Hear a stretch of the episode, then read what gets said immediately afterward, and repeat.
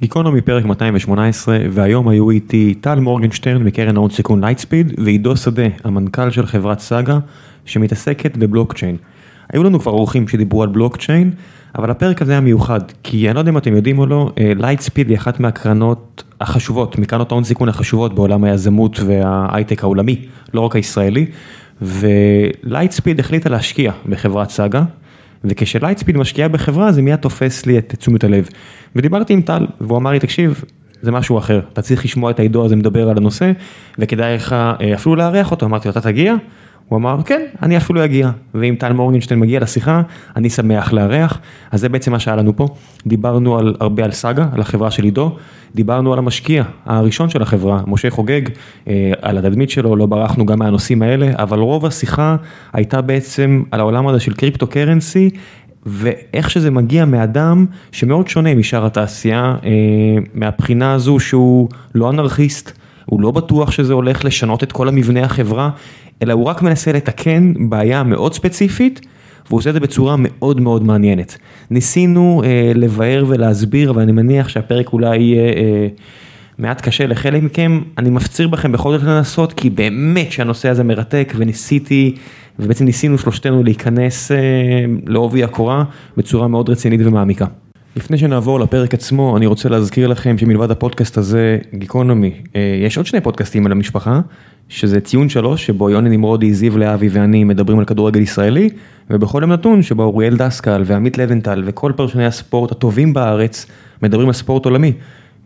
מחר מגיע ירון טלפז לפרק מיוחד על NBA, אני יודע שאני אאזין, אני גם מקווה שגם אתם, ואיך אפשר בלי נותני החסות שלנו, כי בכל זאת, מישהו רוצה לקחת חסות על הפודקאסט הזה, לא ניתן לו את הכבוד הראוי, הפעם זו חברה MyHeritage שכל טיפה של כבוד מגיעה לה, לא קמות הרבה חברות בארץ בסדר גודל הזה, בטח שלא בתחומים כמו אילן יוחסין. אני מניח שרובכם המוחלט לא הייתם מתארים לעצמכם שאפשר להקים חברה כל כך גדולה וכל כך מפוארת שמתייחסת בנושא כזה כמו אילן יוחסין. בארץ כל הנושא של אילנות יוחסין הם אה, מעניינים. אבל בארצות הברית מדובר בתעשייה ענקית ו-MyHeritage נכנסה לסיפור הזה עם תנופה אדירה וגייסה הרבה כסף, יש לה יופי של הכנסות והמון המון עובדים וזו חברה באמת נפלאה, אז באמת כיף לי לקחת מהם את החסות הזו ולספר לכם עליה. בדרך כלל אני פשוט מספר על המשרות הפתוחות שיש ועל החברה ועל האנשים שאני מכיר שם, אבל הפעם החלטתי לעשות משהו שונה וביקשתי מהם שייתנו לי איזשהו סיפור, משהו שיגרה את הסקרנות שלכם ואולי יעודד אתכם ללכת לעמוד המשרות הפתוחות או פשוט ללמוד עוד על החברה הזו. כיוון שהם יודעים והם שומעים את הפרקים האלה אז הם יודעים שלפני החסות תמיד יש את הקטע שבו אני מספר על הפודקאסטים האחרים המשפחה אמרו ספורט יש לנו סיפור בשבילך וזה הולך ככה. החברה שמתעסקת עם כאמור עם אילנות יוחסין ובדיקות DNA השיקה בחודשים האחרונים שיתוף פעולה מרתק עם קבוצת הכדורגל הגרמנית ברוסיה דורטמונד.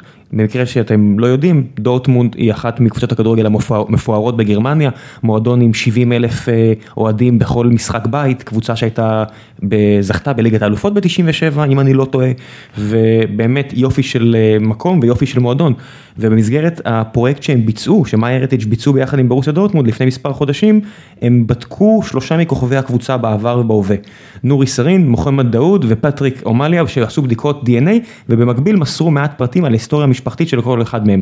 סרין למשל ידע תמיד כי הוא שורשיו מגיעים מטורקיה, אומליה האמין כי הוא חצי ניגרי וחצי גרמני ומחמוד דאוד ציפה למצוא שורשים סוריים ומצרים בניתוח מוצאו האתני. בדיקות ה-DNA נשלחו, נבדקו ותחקרני MyHeritage התחילו לצלול לארכיונים ולחקור את ההיסטוריה המשפחתית של כל השלושה.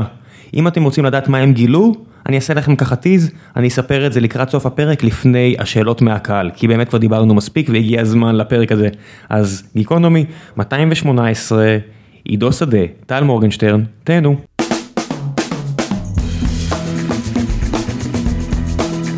גיקונומי 218 ואיתי הבוקר נמצאים עידו שדה וטל מורגנשטרן. ואני חייב להגיד לכם שרציתי להביא את טל כבר הרבה מאוד זמן לבוא לפה.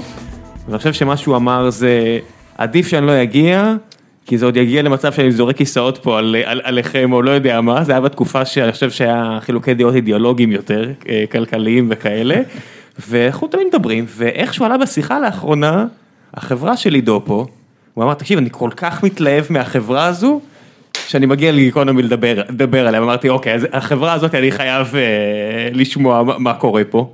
אז בוקר טוב, עידו, בוקר טוב. חבל שלא אמרו לי את זה לפני שחתמנו על הסכם השקעה. כן. שנה טובה. שנה, שנה טובה, וש- ומזל וש- טוב. ושנה שנה טובה. טובה. אז מה הסיפור? אה, סאגה קודם כל היא לא חברה, היא עמותה שוויצרית אה, שהקמנו לפני שנה וחצי, אה, שהמטרה שלה היא לייצר מטבע, מטבע במובן של currency, אה, בינלאומי, אה, דיגיטלי, מבוסס בלוקצ'יין, אה, שלא אמור אה, להתחרות או לא מחפש להתחרות עם אף מטבע אה, לאומי כזה או אחר, אלא להשלים אותם. אוקיי, עכשיו, הפיץ' הקטן הזה, אני מניח שאני שמעתי אותו אולי 10-20 פעם בשנה, שנתיים האחרונות, טל שמע אותו אני מניח 100-200 פעמים בשנה האחרונה, בשנה האחרונה, שאת שנתיים האחרונות, מה שונה? אז אה, אני, אני חושב שקודם כל המטרה עצמה שונה, אנחנו ש... בעולמות הבלוקצ'יין נכנסים נורא נורא מהר לטכניקה ומתעכבים קצת פחות על המטרות. אה, אני חושב שהמטרה להשלים מטבעות פיאט היא לא מטרה אה, נפוצה בעולם שלי. אה, עולם הבלוקצ'יין הוא עולם שצמח מאידיאולוגיה אנרכיסטית, ליברטריאנית. שמבחינתה המדינה מושחתת והבנק מושחת והבנק המרכזי בטח מושחת. אה, ואם נעשה את הכל בצורה מבוזרת, אה, בלי כל האג'נטים האלה, בלי כל הסוכנים האלה, אז נייצר פתרונות טובים יותר. אנחנו לא מאמינים בזה בסאגה.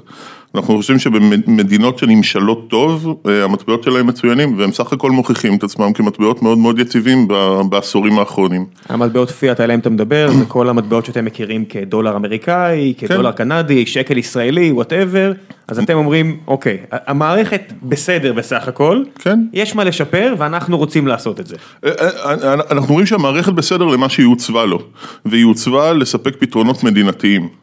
אה, השקל הוא מטבע מצוין בתוך מדינת ישראל, הוא מטבע פחות טוב כשוויקס צריכה להתמודד עם שוק בינלאומי שאני לא יודע, אחוזים בודדים מהלקוחות שלה הם, אה, הם אה, לקוחות ישראלים ועדיין היא מתנהלת כולה בשקל. אה, כל המטבעות המדינתיים האלה אה, נועדו לפתור בעיה מדינתית והם עושים את זה מצוין במדינות מצוינות ואם אתה חי בוונצואלה או בזימבבואה אז הם כנראה עושים את זה פחות טוב. באופן כללי, בוונצואלה, נכון. כרגע פחות טוב. נכון, יש הלימה. כן כן, יש הלימה די גבוהה בין, אה, בין איך המדינה נמשלת לבין איך המטבע שלה נמשל. אה, אבל אנחנו ב-30-40 שנה האחרונות מתעוררים למציאות שהיא קצת שונה, והיא לא רק מדינתית. אה, נורא קל לבחור את הדוגמאות האיזוטריות כמו ארגנטינה או כמו טורקיה עם ההתרסקות של הלירה, אבל אני דווקא אבחר אה, דוגמה של מדינה חזקה, מפותחת כמו בריטניה. יום אחרי הברקזיט, אם אתה אזרח בריטי, אז איבדת 20 ומשהו אחוז. לא, זה לא, זה היה 20 אחוז? כן, כן, סדר גודל של 20% מערך הפאונד, וכשאתה פועל בתוך הכלכלה הבריטית אפשר לסמוך על איזשהו eventual consistency. אה, גם הכלכלה מושפעת מאותה החלטה פוליטית של לעזוב את גוש היורו, אה, ולכן זה יגיע לאיזשהו איזון בין המטבע לבין המדיניות הפיסקלית של המדינה. אבל כשאתה אותו אזרח בריטי ואתה הולך לקנות באמזון, המחירים באמזון לא מתרגשים כל כך מהחלטות של קמרון, אפילו לא משל עוד מלכות. עזוב את זה, יש לי אה, חברה טובה שהיא יבואנית פרחים לאנגליה. היא מייבאת פרחים, לא בניגוד ליצואנית מישראל, היא יבואנית אנגלית כביכול החברה שלה, ויום למחרת כשזה קרה, היא מתקשרת, היא אומרת לי, מה אני אמורה לעשות עכשיו? בדיוק. איך, איך אני אמורה לנהל את העסק התזרימי שלה, כשפתאום 20% מתנדף? בדיוק, הע- העובדה שסחר אה, בינלאומי או גלובלי, אפילו לא בינלאומי, הפך להיות נחלת, אה, אה, נחלתם של אזרחים, של עסקים קטנים, לא רק של חברת המסחר ההודית סינית, אה, משנה את התמונה. אנחנו, ההיסטוריה היא די קונסיסטנטית אגב, כל פעם שנוצר scope חדש של, אה, של סחר ושל כלכלה, ה scope הזה דורש מטבע. כי בסוף מטבע זה אה, אמצעי לאחסן בו ערך וזה אמצעי אה, להחליף אה, ערך אה, תמורת סחורות ובסופו של דבר הוא הופך להיות גם איזושהי אמת מידה. אה, אלה שלושת פונקציות המרכזיות של מטבע ואם נוצר scope כלכלי חדש אז הוא דורש, דורש את זה. עכשיו אני מאוד לא פופולרי בעולמות הבלוקצ'יין כי אני, אה, אה, כי אני לא פונדמ, פונדמנטלי, אה, אה, פונדמנטלית מערער על אה, הפרדיגמות של מדינת הלאום וכולי. אני אפילו מוכן לטעון שאם הייתה ממשלה עולמית ובנק מרכזי עולמי הוא היה עושה עבודה יותר טובה ממה שאנחנו אי פעם נוכל לעשות עם בלוקצ'יין. סטארטרק. משהו כזה, כן, הפדרציה. כן. אה, אבל היות שכנראה שסטארטק עדיין מקדימה קצת את זמנה והכיוונים שאליהם העולם אה, הולך הוא לא בהכרח, הם לא בהכרח כיוונים של לייצר אה, מדינה גלובלית. לא, אה, כרגע נראה או- כאילו כל אה, כנסייה ועז הולכים להיות מדינה באירופה. כמעט, אז, אה, כן, כן. כן. אגב, אני חושב שאלה שני כיוונים מאוד מאוד אה, קשורים. אה, בסופו של דבר הגלובליזציה, כמו שהיא כרגע לא עובדת ליותר מדי אנשים. אז יש מי שמנסה לקחת צעד אחורה, אה, למצב שבו הגבולות היו מאוד ברורים, אנחנו רואים את זה כלכלית עם אמצעים כמו פרוטקציוניזם וכמו trade wars וכולי, אה, כשידענו מי אנחנו ומי הם, ויש מי שמנסה להבקיע את הדרך קדימה, אני לא חושב שאנחנו יכולים לקחת אחורה. אה, אה, פשוט כי חוזה התקשורת שלנו השתנה ואנחנו יכולים לסחור בין אה, אנשים במדינות שונות, ואם אנחנו יכולים אז אנחנו נעשה את זה, ואם נעשה את זה אז צריך לתמוך בזה. אוקיי, אז את הבעיה הבנו. כן. ו- אתם הלכתם על אה, אינטרו קליל כזה. כן, בוא- אני בוא אומר- בוא נלך על לאבד 80 אחוז כן, אני אומר, מהמאזינים בחמש דקות הראשונות, מי שיישאר איתנו, גיקונומי, זהו, אם אני- אתם עדיין פה, כן, זה זה לחטוף מכות לראש ולראות מי מי נשאר עומד. מעולה. אה, אז אז הבנתי את הבעיה, ושוב, אני- אני אני חייב להקשות עליך פה, ואני אומר, את אותה בעיה בדיוק אייל הרצוג ישב פה, סיפר סיפור מאוד דומה, רק שאייל, אתה יודע, אני מכיר אותו כבר הרבה שנים, והוא בדרך כלל 180 מעלות ממך, ומני, היו"ר של איגוד הביטקוין, ישב פה לשיחה יחסית קצרה, אה, זה היה בכנס הליברטריאנים השנתי, ושם באמת אנשים... אה, ששומעים אותך שאומרים שהכל בסדר, בטוחים שאתה סוכן של ה... אני בטוח שלא יודע של כן, מי, כן. של The Man, ו... אז את הבעיה אני מבין. מה- אוקיי. מה אתם עושים? למה טל יושב פה? מעולה. אה, קודם כל אייל הרצוג ואני חברים קרובים ואנחנו מתווכחים בערך פעם בשבוע ועושים את זה בהנאה גבוהה. אייל הרצוג. מתווכח עם הבן אדם שמביא לו את הקולה בקיוסק, מה אתה מדבר? אה, כן, בסדר, אנחנו... אני מת עליו, אתה יודע, זה- הוא. אם יש משהו שמפריע לנו להתווכח זה ששנינו מנגנים, אז, אה, אז בסוף הוויכוחים נגמרים בלעשות מוזיקה, גם כשאנחנו אומרים לדבר על קריפטו. טל עוד לא הצלחנו להביא כמוזיקאי לחבורה.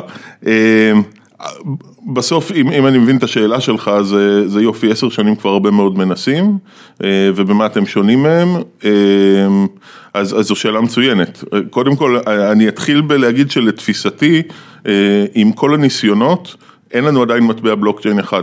אם חוזרים לשלוש פונקציות האלה של להיות מאחסן ערך, מי שעוקב קצת אחרי השווקים, יודע שהערך שאוחסן איבד אה, עשרות אחוזים אה, אה, בשבועות האחרונים, אה, וזה מאחסן ערך לא כל כך טוב. אם היה לך מחסן שאתה שם בו אה, תפוחים והוא מאבד 40 אחוז מהתפוחים בשבוע, אז היית כנראה מחפש מחסן אחר.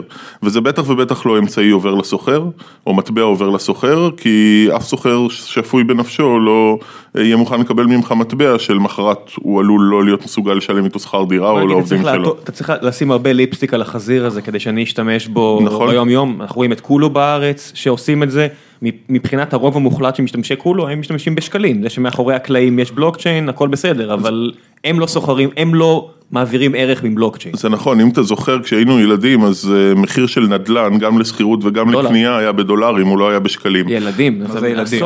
הדירה הראשונה שלי כן, בתל זה אביב. אה, יצאתי צעיר עכשיו, כן, לא... ממש. אז בסדר, אני, אני כבר, אנחנו כבר בגיל שלא, אני לא מתנגד לצאת צעיר. אוקיי. אה, זה לא אומר שבאמת אה, הלכת לשלם את שכר הדירה שלך בדולרים, שילמת בשקלים, אבל שקלים באמת היו רק אמצעי תשלום, כי אמת המידה, unit of account, היה עדיין, אה, היה עדיין דולר.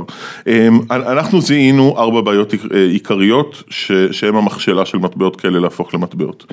הבעיה הראשונה נובעת מאותה ליברטריאניות, והיא בעיית הידע. אה, לא עלה בדעתו של אף אחד שהמהנדסים המאוד מוכשרים שהמציאו את מכונות הדפוס לפני 250 שנה אה, והתעסקו בסלילים וקפיצים וחותמות, אה, יהיו אלה שעומדים בראש הבנק המרכזי פשוט כי הם המציאו מכונה שמאפשרת להדפיס שטרות. משום מה, היום נשמע לנו הגיוני שטכנולוגים יובילו, יובילו מדיניות מטבעית. טכנולוגים אמורים להמציא כלים.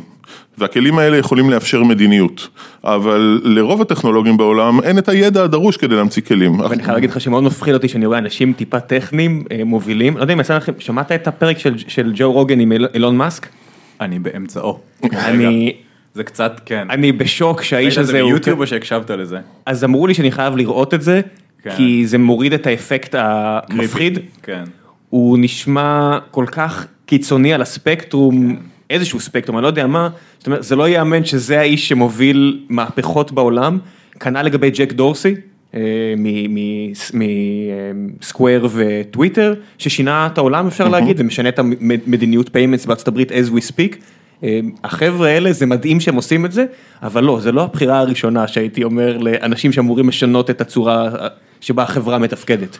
נכון, ו- ו- וגם אם כן, אז לפחות שיעזרו בידע שנצבר uh, כל כך הרבה זמן, כי, ה- כי המציאות, גם מוציאים מציאות מוניטרית וגם מציאות, ה- בסוף מטבע זה סך הכל משקף של איזה חוזה חברתי, המציאות של חוזים חברתיים היא מציאות מורכבת, uh, והיא דורשת מבט מכל מיני כיוונים, ובטח לא רק מכיוון הטכנולוגיה, uh, והיא בעיקר יכולה להיעזר במאה ומשהו שנים של מקרו-כלכלה ושל מדיניות מוניטרית ושל כלים שהצליחו ושל כאלה שהצליחו פחות, אבל אם אתה ליברטריאן אנרכיסט, ואם אתה חושב שכל המערכת מושחתת, אז אתה בטח לא רוצה להתבסס על הידע אתה שלה. זורק הובס וזהו, אתה יודע, אתה לא צריך באמת להתעמק, אתה יכול להגיד, אה, אה, כן, הובס, זהו. ע- עדיף אפילו לוק. אה, לא, הובס, כן, מספיק לזרוק לא. שמות של אה, פילוסופים אנגלים, אה, 116, 118, הכל סבבה. נכון, נכון. אה, אז, אנחנו התחלנו, הנקודה הראשונה הייתה נקודת הידע. התחלנו מלהבין שאנחנו קודם כל סטארט-אפ מוניטרי, אה, ורק אחר כך אולי, לא אפילו סטארט-אפ טכנולוגי, אנחנו משתמשים, יש לנו מחלקה טכנולוגית מאוד חזקה, עם מהנדסי בלוקצ'יין מצוינים, אבל אנחנו קודם כל סטארט-אפ מוניטרי, כי הבעיה שאנחנו מנסים לפתור היא בעיה מוניטרית. ואם אנחנו סטארט-אפ מוניטרי, אז עדיף שהכלכלן הראשי שלנו לא יהיה בוגר מדעי המחשב מהטכניון. אה, אלא יהיה זוכה פרס נובל, אה, אז לא, אותו לא הצלחנו להביא בתור הכלכלן הראשי שלנו, אה, אה, אה, הבאנו את אה, ברי טף שהיה ראש מחלקת השווקים בבנק ישראל, אה, היה חבר בוועדה המוניטרית של בנק ישראל, אה, והוא עד היום, אה, ה-IMF, אה, קרן המטבע הבינלאומית, גונבת לנו אותו מדי פעם לייעץ למדינות על המדיניות המוניטרית שלהם, אה, וכשברי הגיע, אז, אה, אז הוא אמר שהוא מאוד מאוד אה, חושש, כי בגדול הנחתנו אותו על הירח, הוא אמר, אתה יודע, בבנק ישראל יכולתי להריץ comparable של מדינות אחרות ולהסתכל על ההיסטוריה, וכאן ביקשת ממני, הנחת אותי על הירח וביקשת ממני לעצב מטבע, ולא בא לי לבנות פילים ורודים, אז אם אין לנו comparables אז לפחות בוא נביא sounding boards, בוא, בוא נביא אנשים שיכולים אה, לדאוג, לתקוף אותנו מספיק, לאתגר מספיק את המודלים שלנו, וכך יצרנו בעצם את הוועדה המייעצת, שראשון הצטרף אליה יעקב פרנקל, אה, ואחריו... אה, בוא- בוא בוא תצמיא, אתה יודע, עושה תמורה, פסיק, יעקב פרנקל פסיק, כן. למקרה שמישהו אז- לא מכיר, בוודאי. אז פרופסור יעקב פרנקל, שהיה פעמיים נגיד בנק ישראל, והיום הוא, אה, הוא היושב ראש של JP מורגן צ'ייס אינטרנשיונל ושל ה-G30, של ועידת הנגידים. אה, פרופסור מיירון שולס, זוכה פרס נובל בכלכלה אה, על פיתוח מודל Black and Scholes, שהוא בעצם אה, מודל אה, חישוב האופציות או הנגזרים שמשתמשים בו אה, עד היום. פרופסור דן גלאי, אה, אחד משני הממציאים של ה-VIX, של ה-Volatility Index, אה, וזה מהתחום הכלכלי, אבל היה חשוב לנו לצרף גם מתחומים אחרים, פרופסור אה, רז חן מוריס, אה, שהוא ראש החוג להיסטוריה באוניברסיטה העברית. החבר'ה האלה שהם חבורה מאוד מכובדת ואפילו אה, במאמר מוסגר אפילו יצא לי, אה, פגשתי את אחד המשקיעים שלכם באיזושהי פגישה במשרדים ובמקרה אחד מהחבר'ה שציינת בדיוק יצא ואמרתי אוקיי אז יש- פה גם אנשים ולא רק אה, שמות. כן, כן. טל מכיר את זה אני מניח, יש- בכל חברה יש advisory board מאוד מכובד, יושבים כל מיני אנשים ועולה השאלה, החבר'ה האלה שציינת, מעורבים או שהם שמו את השמות שלהם? כי מניסיוני הרבה פעמים נורא קל להביא שמות כמו שציינת. כן. אני מכיר לפחות כלכלן מפורסם אחד מאוד, כלכלן, פסיכולוג, לא יודע מה, שנמצא ב-40 חברות, והסיכוי שהוא ייתן יותר מחמש דקות בכל חברה ברבעון, אפסי. אני מבין את השאלה, טל יכול להגיד לך כי הוא נפגש איתם. אמר אה, לך שעוד באירופה הוא היה סקפטי. ממש, בגלל זה כן, אתה יודע, בגלל זה אני מסתרק עם סכין. אה, הסקפטיסיזם הזה הוא במקום, אה, השאלה אם בסוף הבאת אה, איזה ועדת קישוט לאתר, אה, במקרה שלנו זה ממש לא המצב, אה, הם כולם מעורבים, לא כולם מעורבים באותה מידה אגב, אה, אבל הם כולם מעורבים אה, אה, מהותית. והתפקיד העיקרי שלהם הוא לתקוף את המודל שלנו. אה, והם עשו את זה, עשו את זה בהצלחה בשנה וחצי האחרונות. אה, אתה לא היחיד ששאל את ה, ששואל את השאלה הזאת. אה, היות שלא הלכנו ל-ICO אלא הלכנו לגייס מקרנות, אז גם חלק מהקרנות שאלו את השאלה הזאת וגם ביקשו לדבר עם האנשים. ו... והם הם, הם שמחו מאוד לדבר ולהגן על המודל, לתקוף אותו במקומות שהם, אה, שהם רוצים. הם כולם כאן כי הם, אה, כי הם מאוד מאוד מעורבים. לפעמים אגב, מה שמגביל את המעורבות שלהם זה הקפסיטי שלנו לקלוט. יש לנו עשרה יועצים והרבה מאוד עבודה להגיע ל production, ולפעמים מה שמגביל את היכ- את היכולת שלהם להיות מעורב זה, כל פעם שדן גלאי מגיע ומבקש עוד סט של Monte Carlo simulations, אז הוא מגיע לשעתיים, אבל התוצאה היא עבודה של... אה, אה, הרצת סימולציה שמבוססת על אה, אקראיות, נכון. מי שלא מכיר. נכון, אה, זה רק דוגמה, כן, אבל זה, זה דוגמה למשהו שלדרוש אותו מבחינת היועץ זה לוקח עשר דקות, להריץ אותו, לבנות את כל הסימולציה לוקח אה, חודש, לא תמיד יש לנו את החודש הזה. אני, אה, יש לנו מישהו אצלנו שאני מכיר את, אני מכיר את התחושה, אני מכיר את התחושה, שמה שהוא אומר עשר דקות למה אתה לא עושה את זה, ואז אה, כן. לא, אבל זה פנטסטי, בדיוק בגלל זה אנחנו רוצים אותם.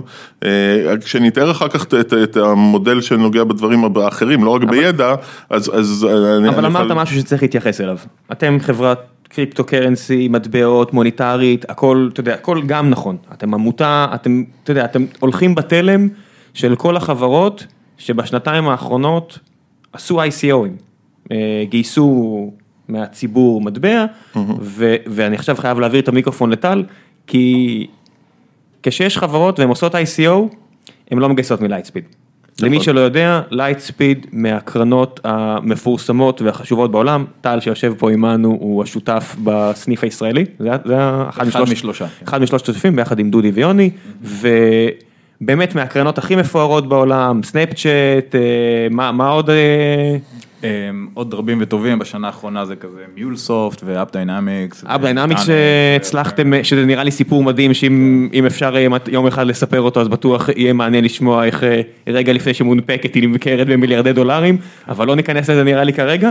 אז טל שיושב פה בחיים לא היה נראה לי משקיע בחברה שעושה ICO, תקן אותי? אז אני, בוא אני אקח אולי צעד אחורה. אמ, התשובה הקצרה היא, היא, היא של, אני אתקן אותך, בסדר? זאת אומרת, התשובה הקצרה היא שאנחנו משתדלים להיות מאוד אה, לא דוגמטיים אה, במדיניות ההשקעה שלנו, ו...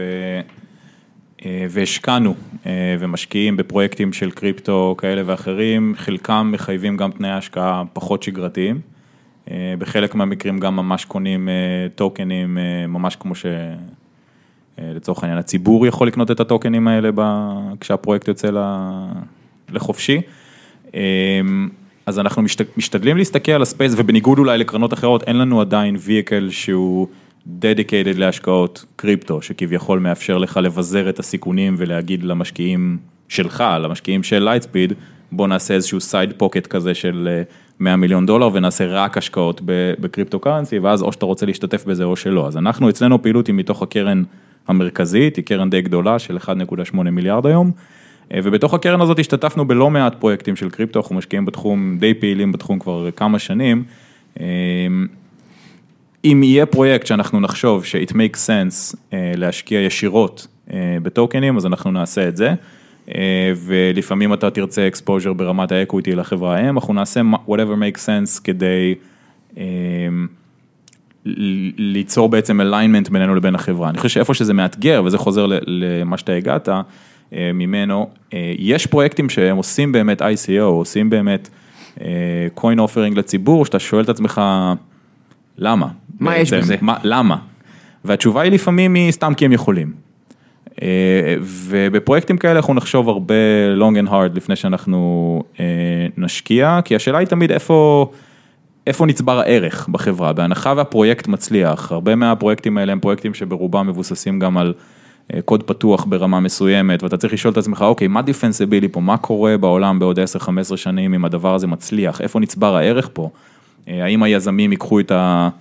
אתה יודע, את הטוקנים ויברחו לטיחואנה, אה, אז איפה זה משאיר אותנו ואת המשקיעים שלנו, יש פה עניין של מוניטין גם. חד משמעית, חד משמעית, יש פה המון ענייני מוניטין, אתה קצת מקבל את התחושה שזה מערב פרוע, אני, באנלוגיה שלי, אני, זה, זה תקופת בניית מסילות הברזל כזה של המערב הפרוע, זאת אומרת, אה, מישהו עומד עם דגל כן. במערב ארצות הברית, עומד לירות ורוצו לנפט. גם עוד לא ברור, גם עוד לא ברור שיש נפט, אתה יודע, זאת אומרת, עוד, עוד לא ברור, רוצו לחפור, כן, כן. תעשו מה, אתה יודע, ברור שיש כאן, אני אגיד לך מה אני רואה מהצד, וזה אולי, אנחנו, אני חושב שדברים שהם ספציפיים לסאגה, ועידו יכול להרחיב על זה, גם בסאגה הגיוס בסופו של דבר היה בסוג של טוקן, בסדר, הוא לא הוצא לציבור, אבל הוא היה בסוג מסוים של ICO טוקן. פרטי?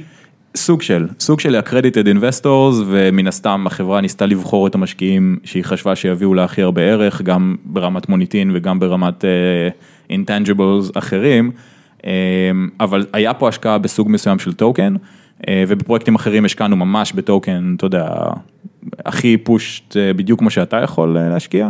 אבל אני אומר, מה, מה שאנחנו רואים מהצד, מה שאנחנו מזהים מהצד זה שיש כאן shift, ואני מכיר את הציניות והיופי בשולחן הזה זה שאני יכול לשחק את שני הצדדים, בסדר? כי אני מכיר את החומר מספיק טוב כדי קצת בו בdebate team כזה, זאת אומרת אני יכול גם לתת כל הטיעוני נגד. אנחנו רואים המון המון פרויקטים מעניינים, המון אנשים. נורא מוכשרים, אה, אתה יודע, שותף לשעבר שלי בסקויה שעזב את הקרן כדי להקים קרן רק לקריפטו, שותף בלייטספיד שעזב כדי להקים פרויקט אה, בקריפטו. תשמע, הייפ גדול. זה לא רק הייפ, זה הרבה מעבר להייפ. לא, אני אומר, הייפ הוא לא בהכרח משהו, הייפ גם יכול להיות אמיתי. אני אומר, אם דיוויד מרקוס מפייסבוק עכשיו... בדיוק, בדיוק, אתה רואה אנשים שבמשך 20, אנשים very, אתה יודע, top executives ב tech, אנשים שמגיעים מהתעשייה הפיננסית, אנשים מה government, אנשים שלמדו את החומר והחליטו לעזוב את כל מה שהם עושים ולהתמקד באזור הזה, זה גורם לנו כמשקיעים. לקחת שנייה איזושהי פאוזה ולהגיד, אוקיי, קורה כאן משהו, האם הדבר הזה הוא כולו, אה, אתה יודע, בועת... אה, פקעות צבעוניים שתתפוגג ותתפייד לאפס, יכול להיות. תתפייד זה בא טוב, אה, תתפייט. כן, יפה.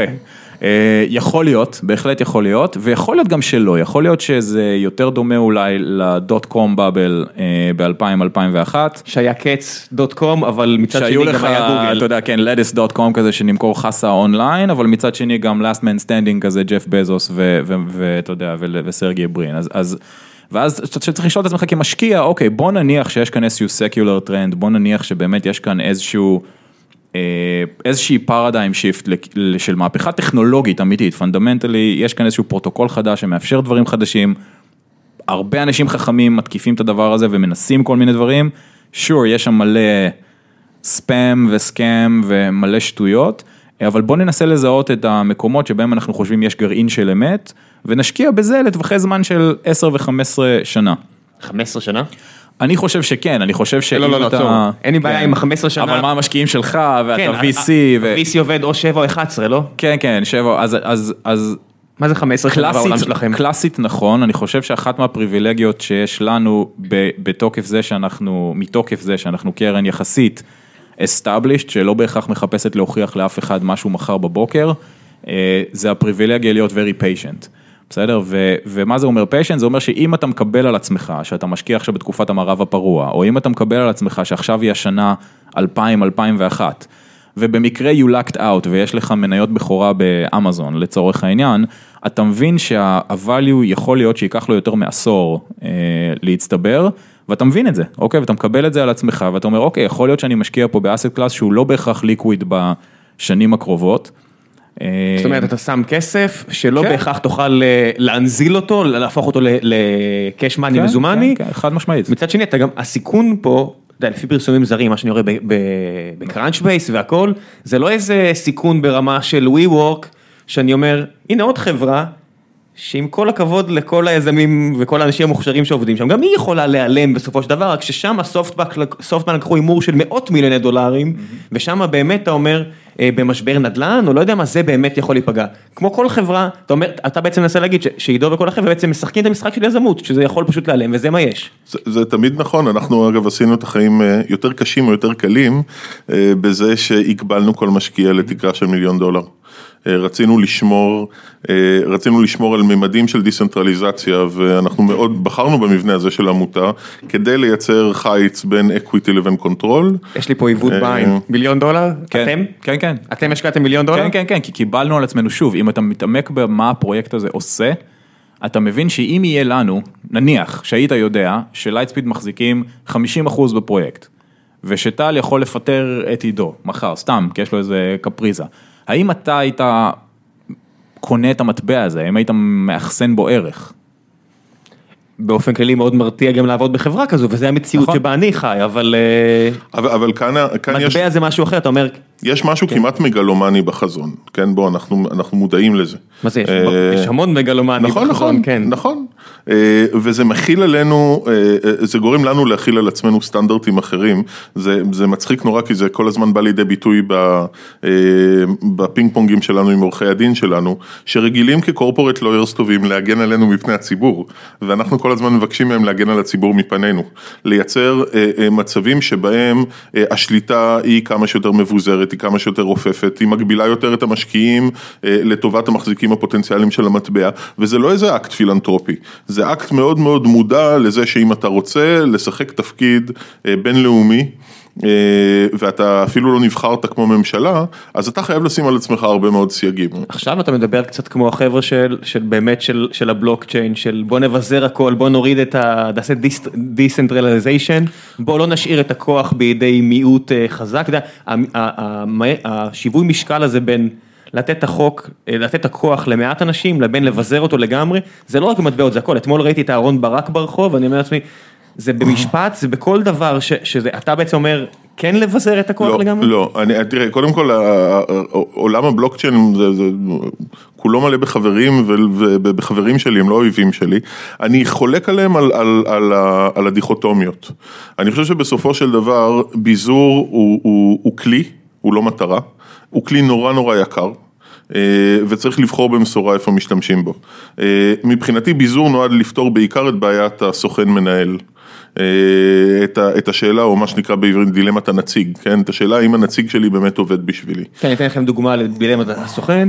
האדוויזרי בורד שלך אמרת שהמטרה שלהם זה לתקוף את המודל, כיוון שלהם יש אחוזים בחברה, זה, זה בעיית סוכן קלאסית, נכון. שבה הם צריכים בעצם לעשות משהו שאולי פוגע להם בכיס. אה לא, כי כשהם תוקפים את המודל הם גורמים למודל להגנה, למודל להפוך את המודל לטוב יותר. זה האידאה, אני רק מנסה להדגיש כאילו את הנקודה. נכון, בעיית סוכן בסיסית זה האם חבר הכנסת שבחרתי עובד בשבילי, האם הוא מקבל החלטות באמת שאמורות לשרת אותי או מישהו אחר. הייתי בבנק שנתיים, אני בעיית סוכן, אתה יודע. אה, אז אה, אה, הפתרון הבלוקצ'ייני הטיפוסי הוא בעצם בוא נפתור את בעיית הסוכן על ידי זה שנהרוג את כל הסוכנים. אבל כשאתה הורג את הסוכנים אתה הורג עוד דברים, אתה הורג את המ המומחיות שלהם, אתה הורג את היכולת שלהם לקבל החלטות מהר, ראינו כמה זמן לוקח למשל לביטקוין להשתנות, בשינויים יחסית אה, לא, לא דרמטיים במיוחד, כן, כן לאמץ אה, סגוויט או לא לאמץ סגוויט, זה היה די פשוט וזה לקח שנתיים, כי הרגו את כל הסוכנים. אה, המחשבה שאימא שלי תדע לקבל החלטות מוניטריות למשל היא... אפס אופטימית. אה, ולכן אני לא בעד לבזר הכל, אני בעד לבזר את המקומות שבהם המחיר של בעיית הנציג, של דילמת הנציג, הוא יותר גבוה אה, מהמחיר שמאבדים כשמאבדים את הנציג. אה, ולכן אנחנו לא מבוזרים לגמרי. זיהינו את הצמתים העיקריים שבהם למשל השליטה באספקת הכסף. שהיא שמה אותנו בבעיית סוכן משמעותית ולכן הוצאנו את זה מידינו, ביזרנו את זה לגמרי. כמות וזה... הכסף מוגבלת? אז, אז אולי באמת שווה לדבר קצת על, על הנושא השני, היו ארבעה דברים, דיברנו על הראשון שזה ידע, הדבר השני זה התנודתיות או וולטיליטי. אמ, שווקים פיננסיים מאוד מאוד אוהבים תנודתיות. אה, טל ולייטספיד בנויים על תנודתיות, הם בנויים על להשקיע בסטארט-אפ כשהוא מאוד מאוד צעיר, לקחת סיכון יחסית גדול, ואו שהוא ירד מאוד מאוד בחדות למטה, או שהוא יעשה 100x. אמ, אבל כשזה מגיע למטבע, כל מטבע הוא בעצם בעיקר נבחן ביכולת שלו לאזן בין סיכויי uh, uh, appreciation, כן, צבירת ערך, לבין יציבות. כי כל מה שיודע לצבור ערך מן הסתם יודע לאבד ערך. אז, אז יש מצד אחד את הוקטור הזה של מאחסן הערך. אתה, אם אתה שם את, הכס, את המשכורת שלך בשקלים, היית רוצה שהיא תהיה שווה יותר, לא שהיא תהיה שווה פחות. Uh, ומצד שני יש את, את נושא היציבות. Uh, נגיד, שאומר... נגיד הבנק של ישראל דווקא היה רוצה שאולי יהיה שווה פחות המשכורת שלי מדי פעם. יכול להיות, השאלה ביחס למה, למדד המציעים מחירים או למדד מטבעות. לא, או לסל מטבעות אחר. כן, אה, שמחזיר אותך לבעיית הנציג אגב. נכון. כן, אבל זה נכון לגבי כל מטבע, כל מטבע נבחן ביכולת שלו להגיע לאיזשהו איזון בין יציבות לבין פרוספקט. אה, כשאנחנו מסתכלים על, על אה, מטבעות קריפטו הם לא, הם לא נמצאות שם ולכן זה אחד מהדברים שמונע ממטבע קריפטו להפוך לכזה. מה שאנחנו עשינו זה בעצם לחקות בגדול את הבנק המרכזי, לחקות 100 שנים של בנק מרכזי. אה, כשבנקים פרטיים בארצות הברית ואחר כך ממשלת ארצות הברית קיבלו את המכונות המדהימות האלה שמאפשרות להם לקחת חתיכת נייר ולהדפיס עליהן את המספר 20, אף אחד בעולם לא האמין שהדבר הזה באמת מייצג ערך. ולכן כדי להקנות ערך לשטרות, אה, אז אה, הודפס אפילו על השטר, שהמחזיק של השטר הזה יכול תמיד לבוא איתו אל הבנק המרכזי ולקבל את תמורתו בזהב. כי שעל זהב כבר סמכו. צריך לזכור שמטבע זה סך הכל מכונת של אמון, זה, זה שום דבר אחר, זה מכמת של הסכמה ושל אמון. בזהב האמינו, בדולר עוד לא האמינו. אה, אה, ולכן הדולר, אם, אם הוא זוכה לאפס אמון, אז אמור להיות לו אפס ערך. ואכן, הוא התחיל מאפס ערך. הערך שלו כולו היה טמון בזהב שהוא מחזיק.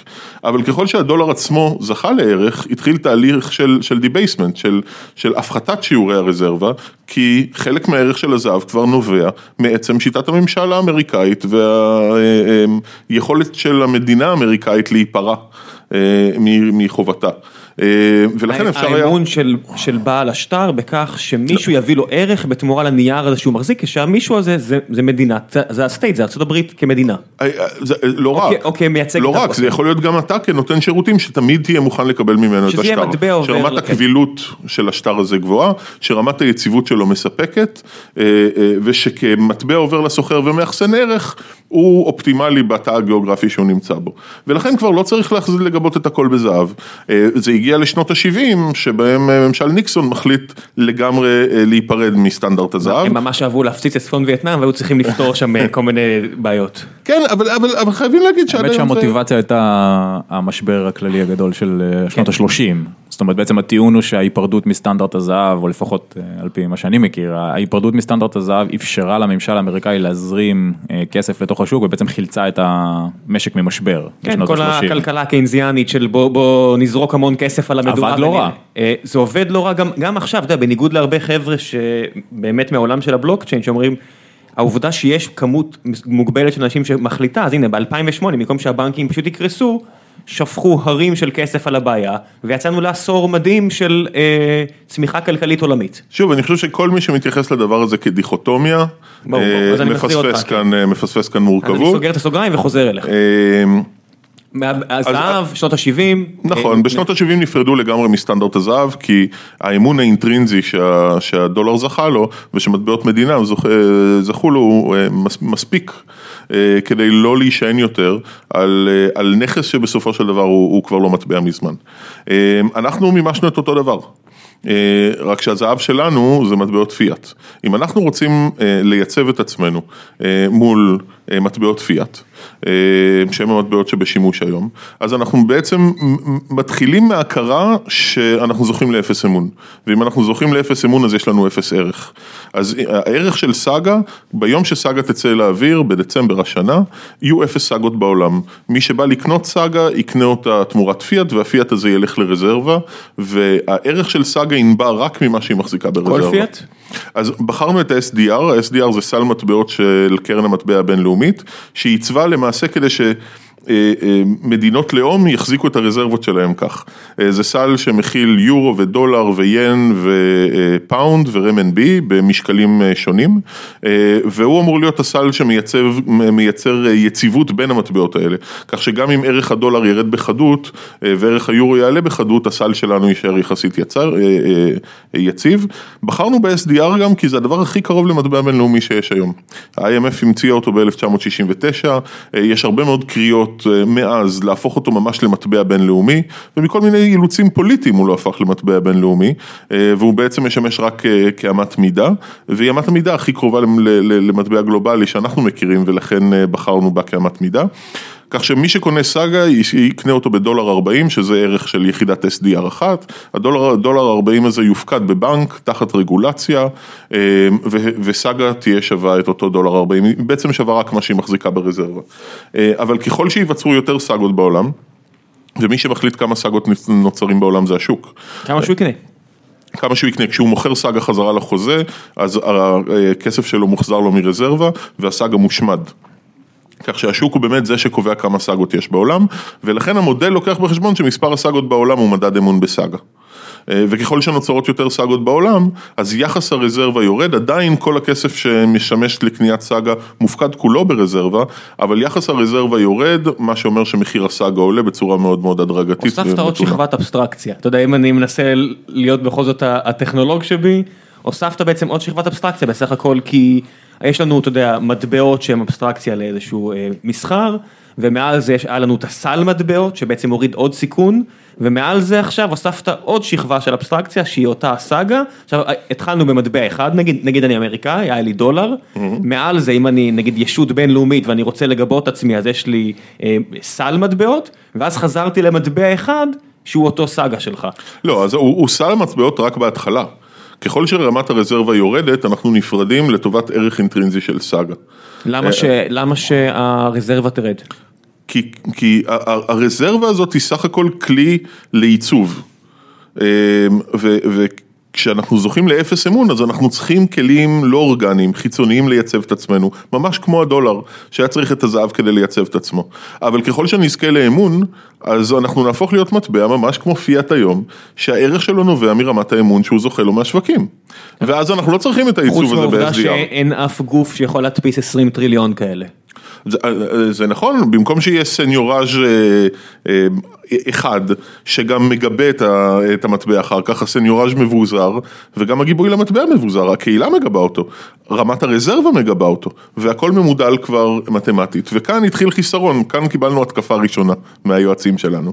אה, ההתקפה הייתה שאנחנו מתחרים יופי בבנקים מרכזיים בשנות החמישים, בנקים ששלטו ב exchange rate, אה, בעצם בשער החליפין. שר האוצר היווני אומר תחזיר אותי לשנות ה-50, נכון. שלי כבר אין אפשרות להדפיס דרחמות. בדיוק, אבל אה, אה, אה, בכל מקרה אנחנו, אנחנו מודעים לחסרונות של השיטה הזאת.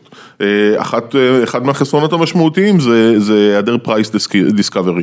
בעצם אתה לא נותן לשוק לתמחר את המטבע, האלגוריתם מתמחר את המטבע, אה, ובמציאות משתנה זה, זה מייצר בעיות. והשאלה... אוקיי, למי- למי שלא, רק לפתוח סוגריים ולסגור אותן, אתה בעצם אומר, בסופו של דבר מטבעות הם משהו דינמי. מאוד יכול להיות שהכלכלה משתנה וצריך להדפיס יותר מטבעות, או לעשות בעצם אה, פעולה פיננסית הפוכה. של- לתמחר את לא, המטבעות או אחרת. לתמחר את המטבעות שונה, אתה רואה מדינות עכשיו חותכות אפסים מ- מ- בגלל אינפלציה ודיפלציה, יש המון המון כלכלה מאחורי הקלעים, ואתה מגיע ואתה אומר בוא נפשט את כל הסיפור הזה. אז אני אומר בוא נפשט את זה, אני אומר בוא נפשט את זה קודם כל כי אנחנו לא בשוק משוכלל.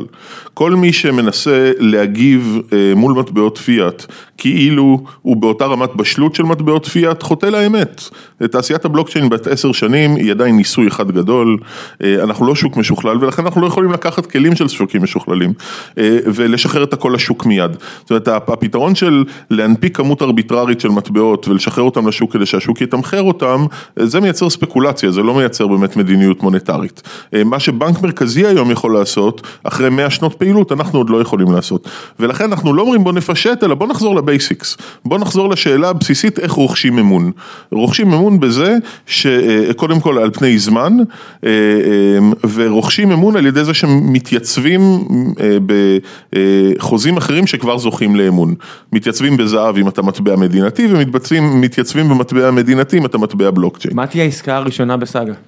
בסופו של דבר מטבע יש לו שתי, שני, שתי פונקציות ראשיות. כן. ספקולציה, כי זו פונקציה מאוד פופולרית עם מטבעות בכל העולם, והפונקציה השנייה היא להעביר ערך. אני רוצה סחורה, לך יש מטבע, בוא נחליף. אתה יודע, המילה, המילה ספקולציה היא מילה, מילה שמקבלת אה, קונוטציה קצת שלילית, אז הייתי רוצה לקרוא לא, זה לזה אחסון ערך, בדיוק. יש הרבה דרכים, ספקולציה אתה צודק, יש לה, יש לה מובן מאוד שלילי, כן. אה, לא, אני אומר אה, או מסחר במטבע או מסחר באמצעות מטבע, אוקיי? בוא נצמצם את זה לשני ה- הפונקציות האלו.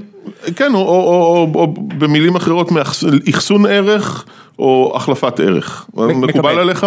אפילו יותר טוב. מעולה. אז, אחסון ערך, ראיתי כבר את כל המטבעות הקריפטו, ראיתי אותם בשימוש, אני רואה את הביטקוין עולה, יורד, אתריום עולה, יורד, הודל, יופי, חגיגה שלמה. אה, העברת ערך, אני, אני רוצה להבין כאילו איך מבין כל מה שתיארת מתחילה להתפתח אה, התחברות או התממשקות לכלכלה האמיתית, הריאלית, מעבר למטבעות. תראה, אז, אז לפני שאני עונה על השאלה הזאת, אני רוצה אה, חתיכה חסרה בפאזל. אנחנו לא מאמינים שבלי להתחבר לכלכלה המסורתית, אנחנו יכולים אה, אה, באמת להבקיע. אה, יש המון אנרגיה בשוק הזה, יש בו המון הייפ, אבל בסוף צריך לזכור, הוא בערך רבע מה, מ, אה, מהשווי של אפל או של אמזון לפני שבוע. הוא עדיין שוק... 17% אה, נראה לי כרגע. או, יכול להיות, כן, כן. הוא כל כך תנודתי, ש- בכיוונים שאלה מתי, אה. מתי פתחת את coin market. לא, זה כן, זה עולה, זה יורד, זה הכל. בדיוק, אז, אז אה, אה, חייבים להתחבר לכלכלה המסורתית אם רוצים באמת ל, אה, לעשות כאן הבדל. וכדי להתחבר לכלכלה המסורתית צריך להקשיב לקונצרנס שלה, צריך להקשיב לדאגות שלה. ואנחנו מזהים שני דאגות, שתי דאגות עיקריות. הדאגה הראשונה היא דאגה מוולטיליות. אם אתה בנק מרכזי שחושש, בטח אם אתה הבנק המרכזי של קוריאה, שעשרה אחוז מהאוכלוסייה שלה מחזיקים קריפטו היום, אז כשעולם הקריפטו צולל צלילה כמו שהוא צלל בחודשים האחרונים, אתה חושש להכנסה הפנויה של האזרחים שלך. וזה חשש מהותי, הוא, הוא, הוא כמובן יותר גדול ב jurisdiction שמחזיקים הרבה קריפטו. החשש השני הוא חשש ל-AML ול-KYC, הלבנת הון ומדיניות הכרת הלקוח. נו, כן, אוקיי. או know your customer. כן. כשגם החשש הזה מובן, בסופו של דבר מדינת הלאום, התפקיד העיקרי שלה בתור חוזה חברתי היא, היא לאכוף accountability בין אנשים, היא לדאוג שאם רוצים להמשיך לבנות כבישים, אז יהיה מי שישלם מיסים כדי לבדול, לבנות את הכבישים האלה, והיא לא סומכת על, על התנדבותיות, על רוח התנדבותית בתשלום מיסים. ולכן הדבר העיקרי שעומד לרשותה זה זהות, זה היכולת להגיד טל מורגנשטרן, אתה חייב לנו כך וכך מיסים, או לא שילמת אותם ולכן תבוא לבוא להישפט. כשאנחנו מייצרים מטבעות אנונימיים, אנחנו בהגדרה אומרים למדינת הלאום שהיא לא יכולה לעשות את זה יותר, כי טל מורגנשטיין הופך להיות פאבליק קי, שהיא לא יודעת לשייך אותו לשום דבר אחר. ולכן, אנחנו בסאגה מימשנו תהליך KYC, מוצפן, כך שכל מי שרוצה להחזיק סאגה צריך לעבור תהליך know your customer. כמו שאתה פותח חשבון בנק ואתה צריך בעצם לענות על מספר שאלות וכו'. זה, זה כמעט נכון, אנחנו רוצים לחשוב שה-user journey שלנו וחוויית המשתמש היא קצת יותר, קצת יותר קלה, יש כבר בנקאות חדשה שמאמצת חוויות משתמש כאלה, אבל זה תהליך שהוא אונלייני לגמרי, הוא לוקח, אם, אם אין שום דבר חריג אז הוא לוקח דקה וחצי ולא כורתים בו שני יערות גשם של, של דפים. כדי, כדי לייצר את התהליך, אבל כן, בסופו של התהליך אתה מזוהה לגמרי, הזהות שלך מוצפנת על הרשת. מול תעודת זהות של מדינה כלשהי? כן, כן. מול תעודת זהות של מדינה כלשהי, ובסופו של דבר אנחנו גם אומרים לך מראש, אנחנו מתחייבים לחשוף למדינה שלך בלבד, אם היא תדרוש את זה, את הזהות שלך. אנחנו לא המצאנו ממשלה עולמית. זאת אומרת, זה שאנחנו, יש לנו טכנולוגיה שמאפשרת לנו להמציא עכשיו מטבע עולמי זה על הכיפאק, אבל לא המצאנו ממשלה עולמית. אם אני סוחר סמים, אתה לא הכתובת שלי. לא, לא, כנראה שמונרו הרבה יותר טוב ממני אם אתה סוחר סמים. אבל, אבל אי אפשר לעשות חביתות בלי לשבור ביצים. אם אנחנו רוצים להגיע לשווקים המיינסטרימים, ללייט ספידים, לא רק של ה-VCs, אלא גם של ה-Hedge Funds וגם של ה-Institutionals, ובסופו של דבר לריקי כהן מחדרה, אז אנחנו לא יכולים, אז, אז, אז אנחנו לא יכולים גם לשרת את מי שרוצה לסחור סמים או, או לתמוך בטרור. דווקא אני לא חושב, אתה יודע, על יעקב פרנקל בכובע השני שלו, או ריקי כהן, הייתי חושב על מי שנמצא בין לבין, ציינת את אפל. וכשאתה מגיע היום הברית, או אפילו למקומות מסוימים באירופה, אין מקום שבו אתה לא יכול לא לשלם עם אפל פיי, או עם סקוויר שציינו של ג'ק דורסי, או עם גוגל וואלט, או עם כל הכלים האלה שהולכים ומתפתחים. ואתה יודע, אני הייתי חלק מהפאונדיטים של פפר, ובאמת עבדתי נורא קשה כדי להקים בנק חדש, וידה ידה, בסופו של דבר זה בנק. עם כל הכבוד, וזה מוצר עם חוויית משתמש אחרת לגמרי. שאני מאוד גאה בה והכל טוב ויפה, אבל זה בנק, לא היה באמת יומרה לעשות משהו אחר. הכלים שהחבר'ה האלה מפתחים, בעצם עושים אבסטרקציה, שוב, מעלימים את כל מה קורה מאחורה, אני משלם עם זה, זה מתחבר לי לאיזושהי ישות אחרת, ויש לי איזושהי הרגשה שאלה אם כן אתה מפצח, איך אתה מגיע לאפל, איך אתה מגיע לסקוור, אתה כאילו תאחר את הרכבת, כי אנחנו חיים בעולם שבו בשוודיה כבר אין שטרות בארנק. אז תראה, אני, אני מסכים איתך שזה אחד, מה, אחד מהאתגרים הגדולים שלנו, אבל אני רוצה עדיין לדבר על ההפרדה בין הערך הפונדמנטלי של המטבע לבין רשתות תשלומים. בסוף גם אפל פיי וגם סקוואר צריכים לשלם באיזשהו, באיזושהי אמת מידה, באיזשהו כסף, אתה משלם בהם או בדולרים או בפאונדים או בשקלים. והרבה פעמים אתה עובר בין הרבה מאוד מטבעות כדי לשלם בהם. ומשלם עמלה בכל פעם. ומשלם גם עמלות בכל פעם, ולכן המטרה שלנו היא לא לפתור את הטרטור. אנחנו צנועים מספיק. להבין שאנחנו לא נפתור את כל הבעיות המוניטריה של העולם, אנחנו לא רוצים לפתור את בעיית רשת התשלומים, אנחנו רוצים לפתור את בעיית הכסף. הבינלאומי, את, את, את, את הסיפור של הממוצע הזה, העולמי, שלא תלוי באף ממשלה ספציפית, שלא תלוי בהחלטות של טראמפ אה, אה, או של, אה, או של תרזה מיי. הוא תלוי אבל לא תלוי ישיר, כי בסופו הוא... של דבר אנשים שקונים סאגה ומוכרים סאגה, הם חיים בעולם של טראמפ ותרזה מיי. בוודאי שהוא תלוי, הוא גם חייב להיות תלוי, אבל הוא צריך להיות תלוי בצורה משוקללת ולא בצורה מוחלטת. אמ, אז, אז אנחנו בעולם הזה, אנחנו לא בעולם של רשתות התשלומים, אבל עדיין אני לא מתחמק מהשאלה שלך. יש כאן אתגר שהוא אה, אתגר אה, הביצה והתרנגולת המפורסם, או ה-two-sided market. liquidation, אמ, המשחק פה הוא liquidation. לא, אז liquidation דווקא אין בעיה, כי החוזה פועל כ market maker. בגלל שהחוזה מחזיק רזרבה, אתה תמיד יכול לקחת את הסאגה שלך. אז לא liquidation מהצד של סאגה לעומת מטבעות, אלא אני אומר, יש לי סאגה. מה אני עושה איתה עכשיו? בדיוק, אז, אז זה, זה יותר transferability מ liquidation והשאלה היא שאלת ביצה ותרנגולת, כי למה שבסניף ארומה פה למטה יקבלו סאגה אם אף אחד לא מחזיק סאגה, ולמה שמישהו יחזיק סאגה אם אף אחד, אה, אה, אם אין אף ארומה שמקבלת סאגה. אה, התשובה לזה מתחילה ב store of value. אין מה לעשות. היא מתחילה בעובדה שאנחנו יודעים לפנות לקהלים אחרים ולהגיד להם, המודל שלנו הוא כזה שמייצר balance אחר בין prospect לבין stability. אה, ורק כשנצליח להוכיח את זה זמן מה, אז נצבור את המסה הקריטית אה, שתביא אותנו להיות אה, מטבע עובר לחסוכר. אני רוצה לתת דוגמה מעולם אחר לגמרי, מעולם של אינסטגרם, כי, כי אני, אני חושב שאנחנו מסתכלים על הבעיה מאוד מאוד דומה. גם אינסטגרם עומד בשאלה למה, אני, למה שאני אעלה תמונות לאינסטגרם אם החברים שלי לא שם, ולמה שהחברים שלי יהיו שם אם אף אחד לא מעלה תמונות לאינסטגרם. והתשובה של אינסטגרם הייתה פילטרים. היא, היא הייתה single user value. איזה ערך אני יכולה לתת למשתמש הבודד עוד לפני שיש לי רשת.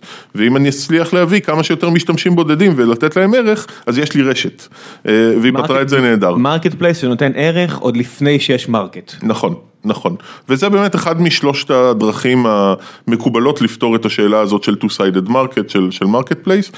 אני, אני מאמין שבעולם ה currency, ה-single user value זה store of value, זה מאחסן ערך.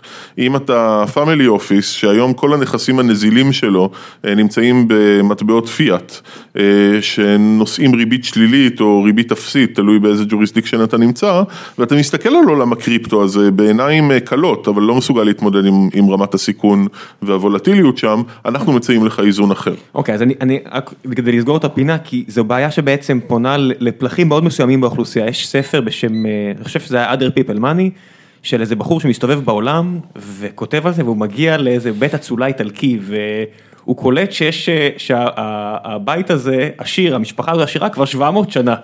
והוא שואל את, ה, את הדודה שם, או הסבתא שמנהלת, אומרת, מה אתם עושים? הוא אומר, שלוש דברים, אה, שלושה דברים, נדל"ן, אומנות וזהב. אתה רוצה לקחת את הזהב, אתה, כי בסופו של דבר יש הרבה מאוד אנשים, כמו שבגרמניה היה ריבית שלילית, אנשים היו מוכנים לשים את הכסף רק כדי שלא ייעלם. עזוב ריבית חיובית, אתה בעצם רוצה להגיע לאנשים, דבר ראשון שאתה אומר, בוא ניתן לך מקום של ודאות כלשהי. כן, אני, אני, אני, זה, זה לא החזון לטווח ארוך כי, שלנו. כי הדבר הזה בסוף לא... בסוף סאגה תצליח או תיכשל, אם בארומה למטה יקבלו אותה. כי בוודאי, כי, כי אני לא צריך את סאגה בשביל, מה שרציתי להגיד, בשביל הוודאות, כי יש לי סל המטבעות שבעצם נמצא מאחורי סאגה. זה, זה נכון, רק שוב, סאגה נפרדת בהדרגה מסל המטבעות הזה. אבל כן, זה לא הגיימפלן לטווח הרחוק, אבל... אנחנו, טל דיבר על 15 שנה, אני מסתכל על סאגה כפרויקט ל-30-50 שנה. זאת אומרת, עד שסאגה יהפוך להיות גם אמת מידה, שתגיד על הדירה שלך היא עולה איקס סאגות, אה, בסצנריו של הצלחה, לדעתי ייקח עשרות שנים. אנחנו לא מסתכלים על זה בפרספקטיבה של שנים. מה, מה השלב הראשון? אז אני, אז אני חוזר לשאלה, מה, מה תהיה העסקה הראשונה עם סאגה? אז אני חושב שהעסקה הראשונה עם סאגה תהיה עסקת גידור, אה, עסקת אחסון ערך. בין אם זה תאגיד תאגידים, תאגידים בינלאומיים שאנחנו כבר בקשר איתם, אה, שמעסיקים מחלקות שלמות, רק לעסוק בגידור, באמת, זה, זה, זה לא סביר. לאפל יש 250 מיליארד דולר, אם לא יורדות ל-CFO שם ביצים על מה שקורה עם טראמפ, הוא משוגע. לא רק 250 מיליארד דולר, 250 מיליארד דולר שחלק מהם היא מבזבזת בבנגלדש במארזים, וחלק אחר היא מבזבזת בסין בייצור מסכים, והיא מוכרת גם לכל העולם. זאת אומרת, תחשוב מול כמה currencies אפל צריכה אה, אה, להתמודד, ואיזה forecasting היא צריכה לעשות כדי להיות מגודרת מול שינוי בכל אחד מהקרנסיז האלה. זה טירוף. אה, וברור שאם אתה מדבר על אפל ועל אמזון אז אתה מדבר על הקיצוניים, אה, זה, זה ממש אופרציות בנקאיות של בנק מרכזי, אה, אבל גם כשאתה הולך לתאגידים קטנים יותר שפועלים בצורה בינלאומית, הצורך שלהם לגדר את הכסף שלהם מהחלטות פוליטיות הוא מאוד משמעותי. רק חזרתי מפריז מכנס שנקרא ועידת היבשות, שהיו בו הרבה מאוד בנקאים מרכזיים ומקרו כלכלנים. אמ, אז היה שם את הטקס הקבוע שבו אנשי הקריפטו הולכים מכות עם אה, נוריאל רוביני, אבל אה, חוץ מזה מה שהיה מעניין זה לראות כמה חשש יש מיציבות בשווקים, אה, והחשש ברובו הוא פוליטי.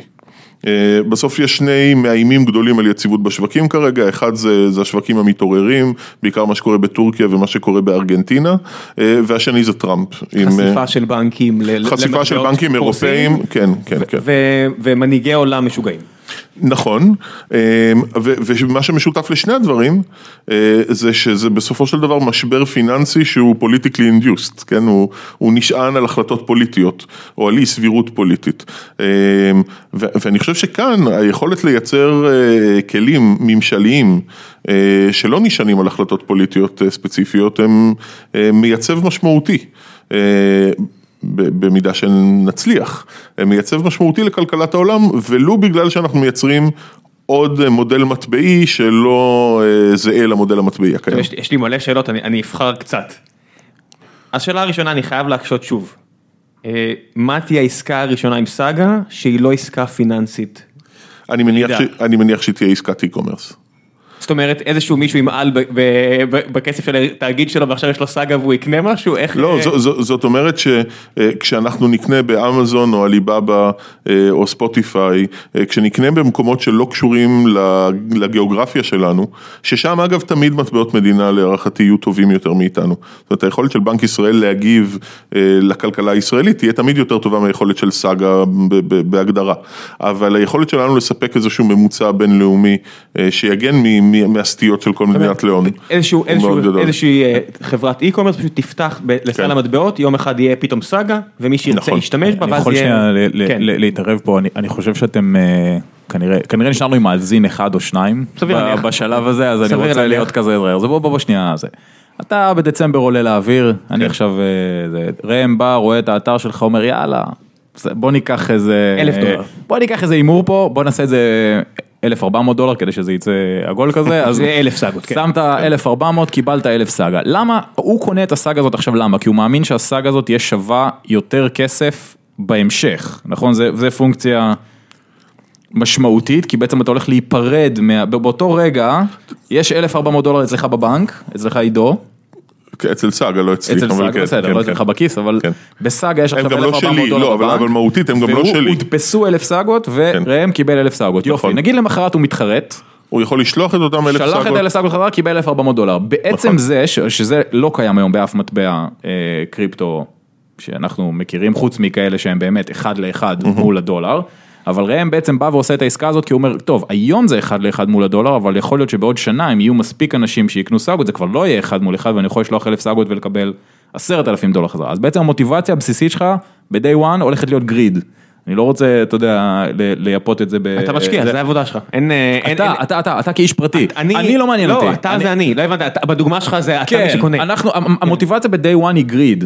אני חושב שהיא עוד אחת, היא עוד אחת, היא גם hedge. hedge, ברמה אישית, כמו שאני מחזיק קצת דולרים בחשבון בנק לצורך העניין, או whatever. ואז יבוא ה family office, שזה כאילו, אני חוזר לשאלה של ראם הטרנזקציה, ואז יבוא אותו family office ויגיד, וואלה, מתאים לי בעצם איזה asset שהוא uncorrelated, אה, כמו, כמו מניה של מקדונלדס, או כמו שאני בורח לזהב אם השווקים אה, וולטיליים, אז מתאים לי פה איזה asset class חדש כזה, שמאפשר לי איזה safe harbor אה, ומתאים לי למודלים ברמות כאלה, יאללה, בסדר, אני נכנס גם פה, mm-hmm. וזה ממשיך לבנות את ה market cap של סאגה כמטבע, וביום מסוים בא פיוניר או ספוטיפיי או מי שזה לא יהיה באותו יום בהיסטוריה ואומר יאללה בוא, יש מספיק ראמים בעולם שקנו סאגות, בוא נכון. נפתח את זה כאמצעי תשלום וזה יותר הגיוני כי עכשיו אני לא צריך לשלם exchange fees ואני לא צריך לעבור דרך חברות אשראי. אני לא אמור, לא, לא צריך לנהל יותר אה, foreign currency floor כאילו הייתי בנק. יפה, ואז ב-end state יש עוד מטבע בעולם, נכון. לצורך העניין, ולפעמים אני לא, אני, אני אתה יודע, כמישהו שכאילו מעורב בפרויקט לא מבין את כמויות ה... ההיט, ואתה יודע, וה, והפושבק שאתה מקבל על פרויקטים כאלה, כי בסך הכל אני בא ואומר, למה אתם לא כאלה פאשונט לגבי, אה, לא יודע, סינגפור דולר, או, אתה יודע, או... או ין יפני, זאת אומרת זה, זה צריך להיות אותה רמת של passion כמו כל מטבע אחר בעולם, למה דווקא הדבר הזה מושך כל כך הרבה אש, אה, וזה חוזר באמת שוב פעם לדיון הזה שהתחלת להיכנס אליו כזה הפילוסופי של כזה ה decentralization כדת ואתה יודע מה זה אומר על מדינה ומה זה אומר על מוסדות פיננסיים ומה זה אומר על כסף ו- וכן הלאה, אבל אני רק, היה לי חשוב כזה להוריד את זה לרמה של... לא, יש מילה אחת שלא שכחת, כוח. כי סאגה, את החזון המיידי, זה מגניב. ו- וזה, זה, אני חושב שכולם יכולים להסכים שזה חזון טוב. בשלב מסוים במורד החזון הזה, לכיוון הסטארט-טרק, שבו יש סאגה אצל כולם, יש את הבעיה הנוכחית של שר האוצר היווני, שיש לו בעיה mm-hmm. כרגע בכלכלה, והוא צריך להדפיס דרחמות. וגם סאגה, כמו אה, כל מטבע ששולל כוח ממדינות ספציפיות, אה, מונע ממנו את האפשרות הזאת, אלא אם כן אני מפספס משהו.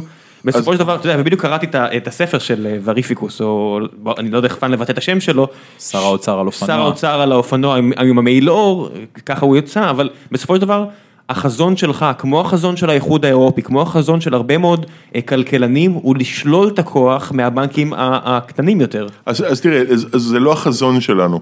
החזון שלנו... אתה משאיר את המטבעות פיאט לצד נכון, זה לא, זה, זה גם, אנחנו לא מתעסקים אה, בסקופ בכלל של מדינת הלאום, אנחנו טוענים שהיא יודעת להתעסק בסקופ הזה מצוין, רק שיש סקופים חדשים גלובליים, שהיא לא יודעת להתמודד איתם ושם אנחנו רוצים להיכנס. אז החזון שלי הוא בטח לא להחליש אף אחד. אבל אני לא תמים. וברור לי שביום שסאגה שווה שני טריליון דולר, היכולת של אה, נגיד בנק מרכזי לשלוט ב-supply of money שלו, היא קטנה יותר. בוודאי. אבל, אבל זה לא תוצר לוואי שלי, זה תוצר לוואי של, של המציאות. המציאות היא שהמון כלים אה, כלכליים, קודם כל שכבר נגיד בנק של היום לא יכול לשלוט באספקת הכסף כמו נגיד בנק של לפני 40 ו-50 שנה. הוא תלוי יותר מדי ברשת של המטבעות. בדיוק, בדיוק. העולם זה, רואים את זה פה בישראל בצורה מדהימה. רשת הוורידים והעורקים הזאת שמסתרגת לה בכל העולם, היא היא כבר כל כך מבוססת, ועוד לא מצאנו אף אחד שמצא איזה כפתור uninvent. לא, יש אנשים, ש...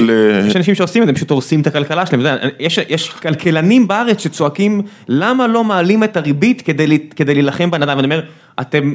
הכלכלה פה תקרוס תוך שנייה בגלל כל הספקולנטים. כן, אני מכיר, אין, אני, אין, אני מכיר אין... עוד איזה כלכלה שמנסה להעלות מכסים עכשיו אה, ולייצר אה, קירות סביבה כדי להגן על עצמה.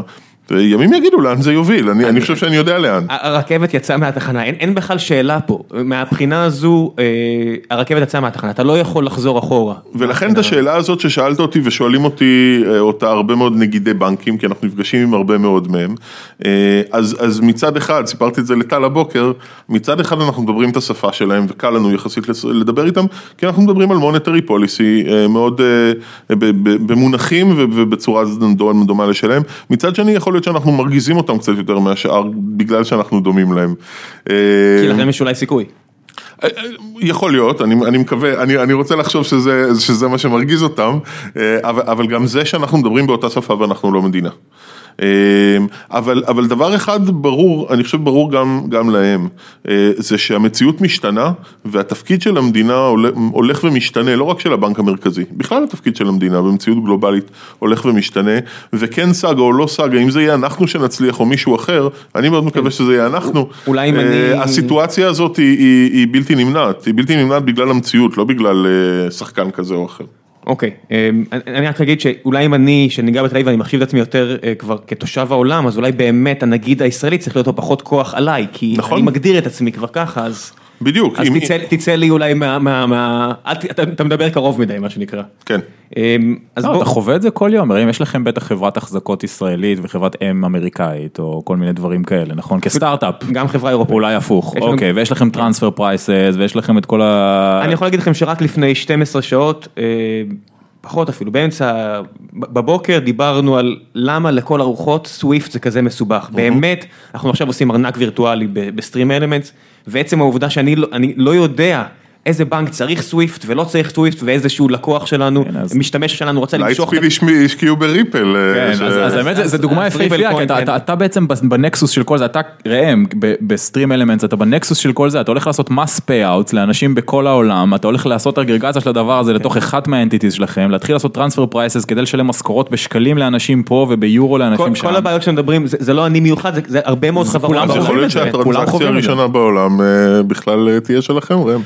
לא אנחנו, כי אנחנו נמצאים בדיוק עם כל ה... הם, לא יפה להגיד, אבל הרבה מהמשתמשים של עולם הסטרימינג, הם השוליים של החברה, רק שהשוליים כבר כל כך רחבים, הפונקציה הזאת, ה-long tail. זה, אפילו לא long tail, אני אומר, ה normies, כמו שהם קוראים להם, הולכים ונכנסים למרכז, והשוליים משתלטים על הכל.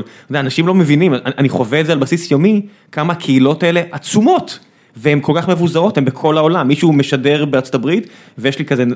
כמות הצ- הצופים שלו בכל מדינה, אז אתה רואה 6,000 בשוודיה, 12,000 בדנמרק, הנה 20,000 בגרמניה, והם רוצים להביא לו טיפים, כי הם אוהבים את מה שהוא עושה. אז הנה, הם רוצים להביא לו בדולרים, אבל זה עובר דרך פייפל, או דרך ה-Adyen שסולקים לנו את זה, ואני אומר, וואו, כמה שהמערכת הזאת היא מורכבת ללא צורך. אתה מסביר את סאגה יותר טוב ממני. כן. אני מסביר את הצורך, אני לא מסביר את נכון, סאגה, אני נכון, מסביר נכון. רק את הצורך. אתה- צריך, אתה בסופו של דבר מסביר את הפתרון על בסיס יומי. כן, ובהחלט יכול להיות גם שהמיזם הספציפי הזה הוא לא זה, פה אני כאילו, אתה יודע, אני לוקח כזה one step removed כזה, יכול להיות שהמיזם הספציפי הזה הוא לא, הוא לא זה שיפתור את, אה, את, את כל הבעיות האלה, אבל הניד, אני חושב הוא מאוד מאוד ברור, הניד כן. מאוד קיים. כשיש כל כך הרבה כסף, ויש כל כך הרבה אנשים חכמים, ויש בעיה אמיתית, בסופו של דבר זה כמו עם עם הדוט קום. שפכת, הדפסת כסף, המדינות הדפיסו כסף, הכסף הזה זרם לתעשייה מסוימת, איפה שיש כסף, הרבה פעמים אנשים חכמים מגיעים, אתה יודע, פעם אנשים חכמים היו הולכים לפרסום, מה לעשות, ככה זה. אה, מרטין סורל, אחד מהאנשי פרסום הכי חזקים בעולם, אני מי מספר את הסיפור הזה. אה, WPP, לא? WPP לשעבר, ובאיזשהו כנס הוא, הוא יצא לי, היה לי זכות להיות איתו באיזה קבוצה קטנה של אנשים שדיברו, הוא אמר, האינדיקציה שלי הייתה שב-MBA בוורטון או בסלואן, פעם ה top 10 היו מגיעים אליי, היום ה top 50 מגיעים ל tech, ואני מקבל שארי, אחרי זה יש את ה finance ואני מקבל שאריות, זה מה יש. אז מה לעשות שהאנשים הכי חזקים אה, ו- ואמביציוזים, לא יודע אם הכי מוכשרים, אבל הכי אמביציוזים הולכים לשם, ויש שם כסף ויש בעיה, משהו טוב יצא, לא יודע אם זה יהיה אתם, אבל משהו טוב כנראה יקרה שם ביחס לבעיות, אני מאחל לכם שזה יהיה אתם, אבל כן. טוב, אז בוא, בוא נעבור הלאה, כי תכף יש גם שאלות מהקהל שצריך להגיע אליהן, כן. אני חייב לשאול משהו ש, ש, שאין מה לעשות, ש, שנמצא פה, ואני אתייחס אליו, גם השאלות מתייחסות. כשאני נפגשתי איתכם, כשאני שמעתי על סאגה פעם ראשונה, זה היה לפני שנתיים.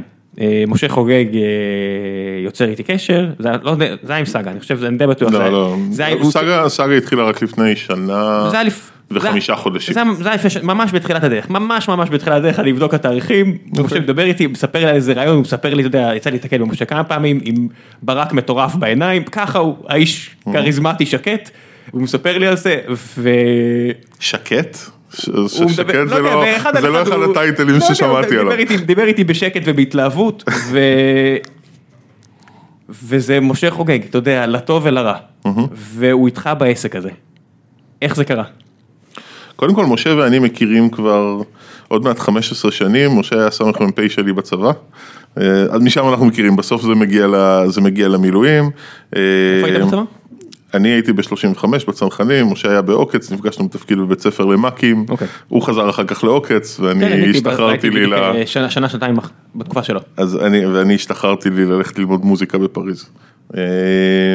אה, וכשמשה הכיר, אה, הקים את מובלי, אז הוא קרא לי להצטרף אליו, ובאותו זמן עבדתי כמנהל מוצר בחברה אחרת, ונורא נהניתי ולא הצטרפתי, אבל אחרי שהוא גייס את ה round הראשון, אז הצטרפתי ל Mobli. אה, Mobli ניסתה להתחרות באינסטגרם, נכון. אותה- אותה- אותה- אותה אנלוגיה שהבאת לגבי להתחיל כן, מרקטפלייס. ת- תראה, בלי ספק, בהרבה מאוד מה features עשינו, אה, אה, כשאתה מסתכל על, על אינסטגרם של היום, יש בה הרבה מאוד מה features שהיו ב Mobli הרבה לפני, אבל בסופו של דבר, בפיצוח ה chicken and egg הזה, אתה יודע, המציאות הוכיחה, הוכיחה היטב. מה לעשות, אה, שהלכתם להילחם בחברה פחות או יותר הכי מפוארת שקמה בעשור האחרון. כן, אז, אתה יודע, זה התחיל מזה ש- ש- כש- כשפייסבוק אה, קנתה אותם, אבל זה, זה, זה- זה, זה- חוץ ומעשה. אז זה מובלי. כן, אז זה מובלי, אה, ואחר כך גם השתתפתי בלהקים את סינגולריטי.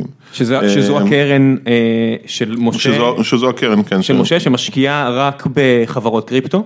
היום, היום, היו שתי כן. קרנות קודמות שהשקיעו גם בהרבה דברים אחרים. נכון, ו- בסטורדות וב... בסטורדות וב- ובאינפיניטי וב...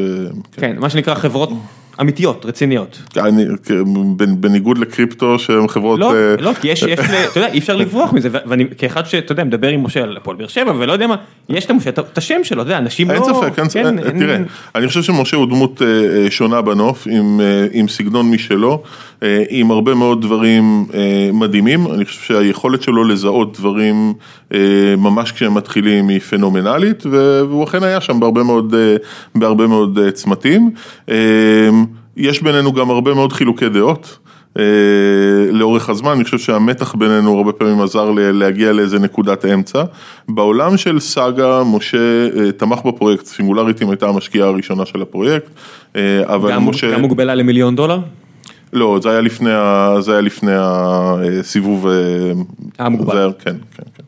אה, זה היה ממש, ה- סינגולריטים השקיע כשלי היה רעיון קודח במוח. אה, אגב, זה היה מצחיק, אני הייתי אה, על, בדרכי לעזוב גם את הקרן וגם את העולם הזה וללכת ללמוד מדעי המדינה. הרגשתי שאחרי 12 שנה בעולם אז רגע, הסטארט-אפים, אה, קצין, אה, קצין ב-35? כן. קצין ב-35, מוזיקה בפריז, כן. אה, מובלי, מטבעות, מדעי המדינה. אוקיי, fair, fair enough, נשמע הגיוני. לא, לא, אז מדעי המדינה היו אמורים להגיע לפני המטבעות. הבנתי. אמ, והצעתי בפייז אאוט שלי מסינגולריטים שאני אחקור קצת את הנושא הזה של בלוקצ'יין יותר לעומק. אה, ולקח לי חודש בערך להבין שמדעי המדינה הגיעו לעולמות הטכנולוגיה.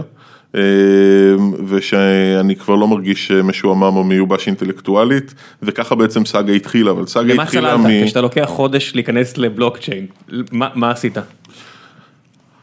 הדבר הראשון שצללתי אליו זה, זה להבין מבחינה ממשלית, בעיניי זו טכנולוגיה ממשלית, אין בה שום דבר פיננסי, אין בה שום דבר שהוא לא ממשלי.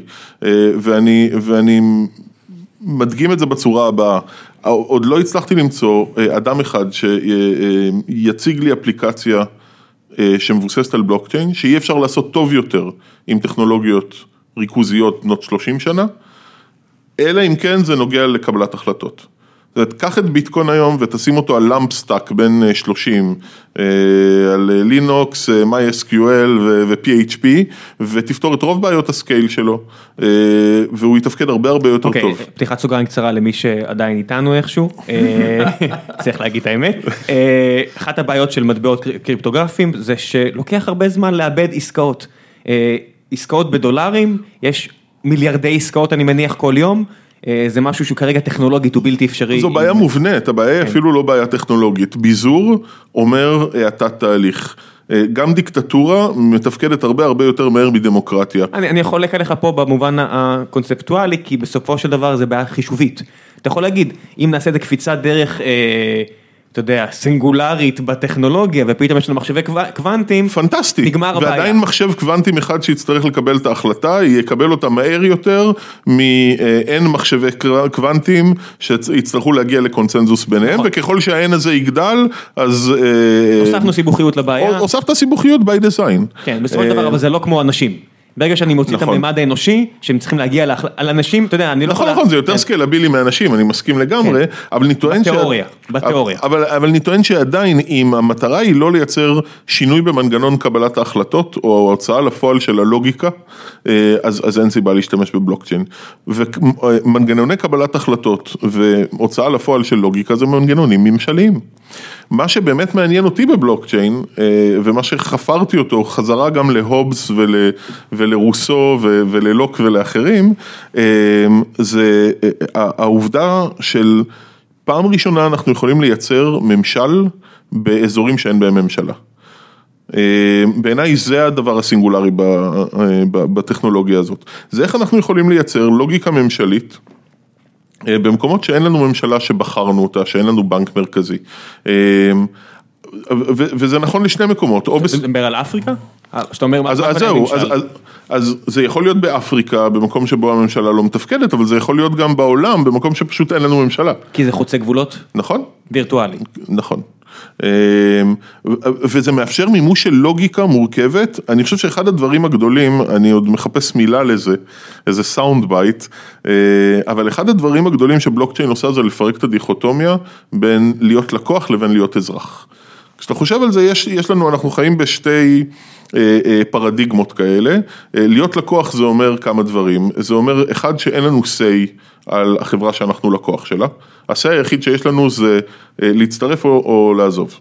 זה אה, פוקר, אני אה? יכול לקפל את היד או שאני יכול לשים הימור, זה הכל. בדיוק, וזה, או נשאל על... להגדיל את ההימור, זה אומר לקנות יותר אה, מה שהחברה מוכרת. נכון, וזה נשאל על הנחת היסוד הסמיתיאנית בבסיס שלה, שאם אם יותר אנשים יבחרו לעזוב, אז יקום, תקום ליד זה חברה נוספת. חוץ חוץ שתתחרה מהעובדה שכשאדם סמית אה, כתב את זה, זה אומר רציונליים, אבל אנחנו יודעים, בני אדם לא כאלה רציונליים, אז זה לא כזה מחזיק מים. נכון, ושטכנולוגיה יצרה לנו אה, התרכזות עוד יותר גדולה של, זאת אומרת, אם אתה רוצה לעזוב את פייסבוק, תספר לי בדיוק לאן אתה עוזב, ואם אתה רוצה לעזוב את חברת הביטוח שלך, אה, אז תספר לי בדיוק לאן אתה עוזב. יש יותר ויותר מקומות אה, בחיים שלנו שבהם התפיסה הזאת שאני כלקוח לא צריך להשפיע על שום דבר, כי אני תמיד יכול לעזוב, ובסופו של דבר זה יגיע לאיזה השוואת לחצים שבה אני כלקוח אהיה מרוצה, היא יותר ויותר לא קורית.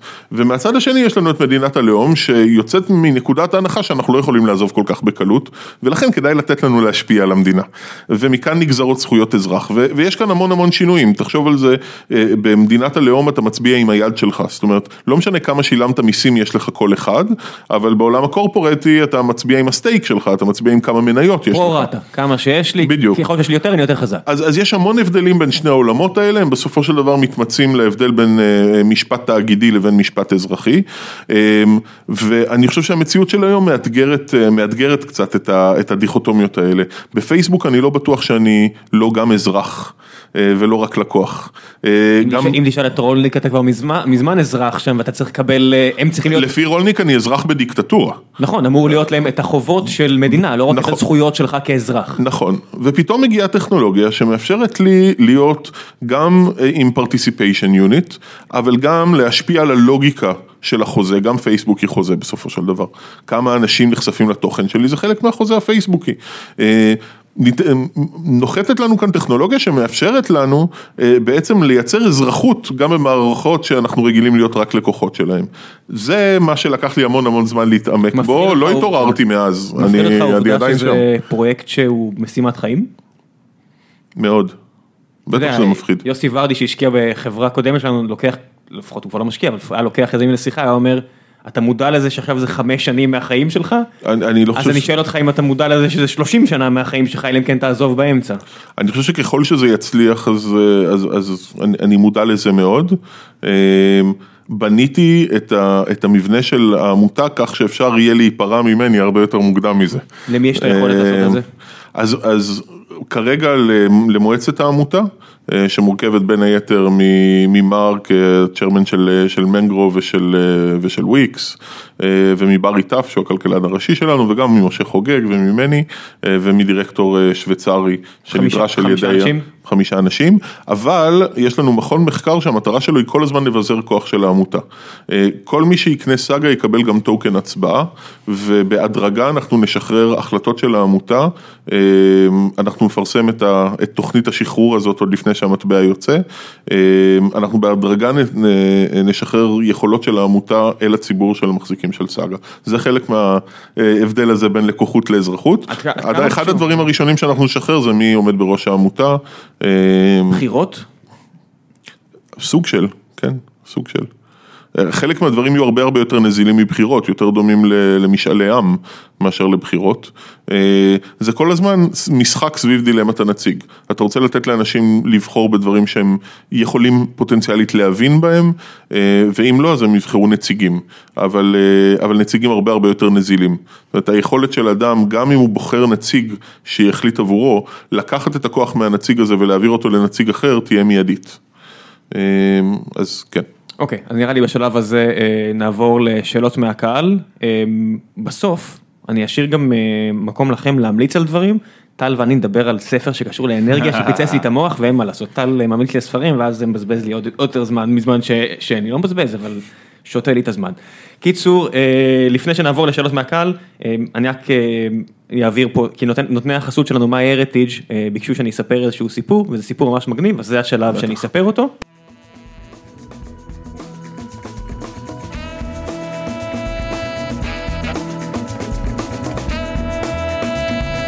זוכרים שבתחילת הפרק סיפרתי לכם שהתחקירנים של מיי הרטיג' יצרו שיתוף פעולה עם קבוצת הכדורגל המפוארת מגרמניה ברוסיה דורטמונד? ובכן, הם בדקו, כמו שסיפרתי לכם בתחילת הפרק, שלושה שחקנים, וכשהתוצאות חזרו, הם גילו משהו מאוד מאוד מעניין. רוצים לנחש מה? כן, אז כמו שהם בטח חשבתם, התוצאות גילו שהמוצא האתני של החבר'ה שהם, שבדקו, הוא לא היה כמו שהם חשבו. אומביליה למשל צדק כשהוא אמר שהוא חצי ניגרי, אך באשר לחצי הגרמני שלו, התברר כי חלק מאבותיו הגיעו דווקא מפינלנד. לא יודע אם אתם יודעים או לא, אבל החבר'ה, הרבה מהגר... מהגרמנים הגיעו דווקא מהארצות הנורדיות, והוא קיבל לידיו מסמך מלפני 100 שנים שנמצא במחקר השורשים, ובו מתועדת הפציעה של סבא רבא של השחקן במהלך מלחמת העולם הראשונה. שזה נראה לי מסוג הדברים היותר מרגשים שבן אדם יכול ללמוד על המשפחה שלו, פתאום לגלות שסבא רבא שלו היה באיזשהו קרב גדול, או לא יודע מה, היה מעורב באיזשהו אירוע משמעותי. משמעותי בחיי המדינה, זה, זה מסוג הדברים הבאמת המגניבים. אה, הבא להיות מופתע מהתוצאות היה סרין, קשרה המרכזי של, דו, אה, של דורטמונד, שגילה כי מוצאו הוא לא פחות מ-20% יווני. זכר לאימפריה העות'מאנית ששלטה ביוון במשך מאות שנים. כמו כן נמצאו עבורו מסמכים היסטוריים מתוך מרשמי האוכלוסין העות'מאנים, המציגים את מקום הולדתה של אבותיו, הקווקז. כן, אה, מתברר שלא רק ישראלים ויהודים נדדו, כולם עשו את זה. תחביב של האנושות פחות או יותר מאז שהתחלנו לנדוד מאפריקה. מחמוד דאוד, הצעיר מבין השלושה, גילה להפתעתו כי אף שהגיע מסוריה, יש לו שורשים גרמנים עתיקים, שזה באמת החלק היותר מפתיע. הוא הופתע עוד יותר לקבל את ההודעה מאחד מקרובי משפחתו שאותו לא הכיר או פגש מעולם, אך נמצא בבדיקת DNA כי השניים חולקים מטען גנטי זהה, המעיד על קרבה משפחתית די קרובה אפילו. התוצאות האלה מוכיחות שגם כשאדם חושב שהוא מכיר את עצמו, הוא לא באמת יודע מניין הוא בא. סיכם אחד החבר'ה את המסע ההיסטורי שעבר. זו הוכחה שכולנו תמהיל של מקומות שאבותינו הקדמונים מגיעים ממנו, כולנו שונים אחד מהשני ועדיין כולנו בסופו של דבר קשורים אחד לשני. אלה מסקנות מאוד מעניינות, במיוחד היום בגרמניה שמתמודדת עם הרבה גזענות. ועם בעיות עם מהגרים, ושאתה מסתכל על תוצאות כאלה, או אתם מסתכלים על תוצאות כאלה של חברת MyHeritage, יש פה גם איזשהו לקח שכולנו יכולים ללמוד, אני אשאיר לכם להבין את המסקנות שלו. ועכשיו נחזור לפרק גיקונומי 218 עם שאלות מהקהל שהפנו לעידו וטל. תמשיכו ליהנות.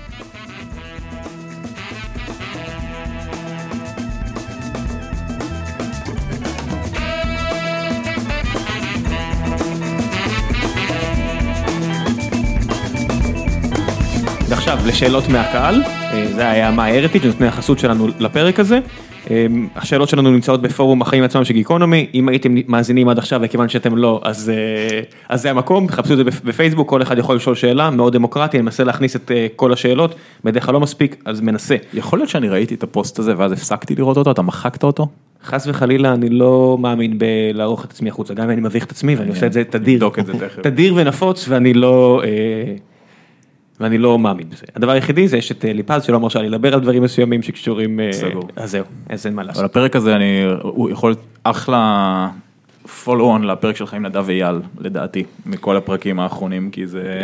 זה, זה ההמשך הישיר של הסיפור. זה מין כזה, אתה יודע, על הספקטרום של גלובליזציה ולאן זה הולך. ו... כן, אה, מלא אנשים שמעו את הפרק הזה עם נדב אייל. שמעו אותו הרבה? יותר מ-20 אלף האזונות מלאות. פרק מעולה. יותר מ-20 אלף האזונות מלאות. כן. ספר טוב גם. כן, אחלה ספר, קצת סיבכתי אותו, אני אספר לך אחרי זה גם כן. למה, אין מה לעשות, אה, לפעמים גם, גם זה קורה, אני לא מנסה, אבל לפעמים זה קורה. אה, שלומי שואל, מה הצורה הכי, הכי פשוטה להשקיע בעתיד של מטבעות הקריפטו? האם יש תעודת סל כלשהי שמאפשרת מעקב על התחום? מעניין, אה, שאלה בתזמון מעניין, כי כן. היו איזה תשע הצעות של ETFs על אה, קריפטו שנדחו על ידי ה-SEC. אה, ETF קרן סל, למי שלא מכיר, בניגוד לתעודת, קרן סל. קרן סל, כן, כן, כן, שמחזיקה את ה-fundamental assets, וכל העיניים היו נשואות לשם, כי זה כביכול היה, אתה יודע, מדברים על Coinbase ו Blackstone שמנסים להרים עכשיו משהו כזה, התשובה היא שכרגע אין. Citigroup הודיע אתמול על איזשהו custodianship solution. אה, שנשמע מאוד מאוד מאוד מעניין. כן, הדרך הכי פשוטה היום אבל כמישהו פרטי זה כנראה להתקין wallet ולקנות assets אה, ישירות, שזה כנראה... שתפזר, תעשה spray and pray, תקנה אם אתה רוצה. בפרספקטיבה של מישהו שלכלך את הידיים קצת, אתה יודע, בשנים האחרונות, אני חושב שזה גם כנראה הדרך הכי טובה ללמוד את התחום, אה, פשוט להקדיש לזה איזה, אתה יודע, אי אלו מאות דולרים או אלפי דולרים, פשוט ללכת ולקנות טוקנים בפרויקטים שאתה מאמין בהם, זה יכריח אותך גם לקרוא על הפרויקטים וזה יכריח אותך גם to walk the walk של כמה מסובך ומעצבן זה להיכנס לעולם הזה ולשלם את העמלות וזה יכריח כן, אותך כן, כן, לכאוב את הבעיה. אבל אני חושב שזה נוגע בבעיה פונדמנטלית של התחום הזה. בסוף אנחנו לא יכולים להציע פתרונות חדשים שה-user experience שלהם הוא נחות בצורה mm-hmm. דרמטית מפתרונות קודמים. וזה נח שוב על השאלה הפסיכולוגית, כן, של האם יש לי נציגים. בסוף כשיש לי נציג בבנק, אז הוא גם מנהל עבורי דברים, והוא מקל עליי את התהליכים האלה, וכאן בעולם שבו לכאורה אין לי נציגים, אז, אז, אז אני צריך ללמוד מה זה blockchain wallet, ואיך אני מסתיר את ה private key שלי, ועוד הרבה מאוד...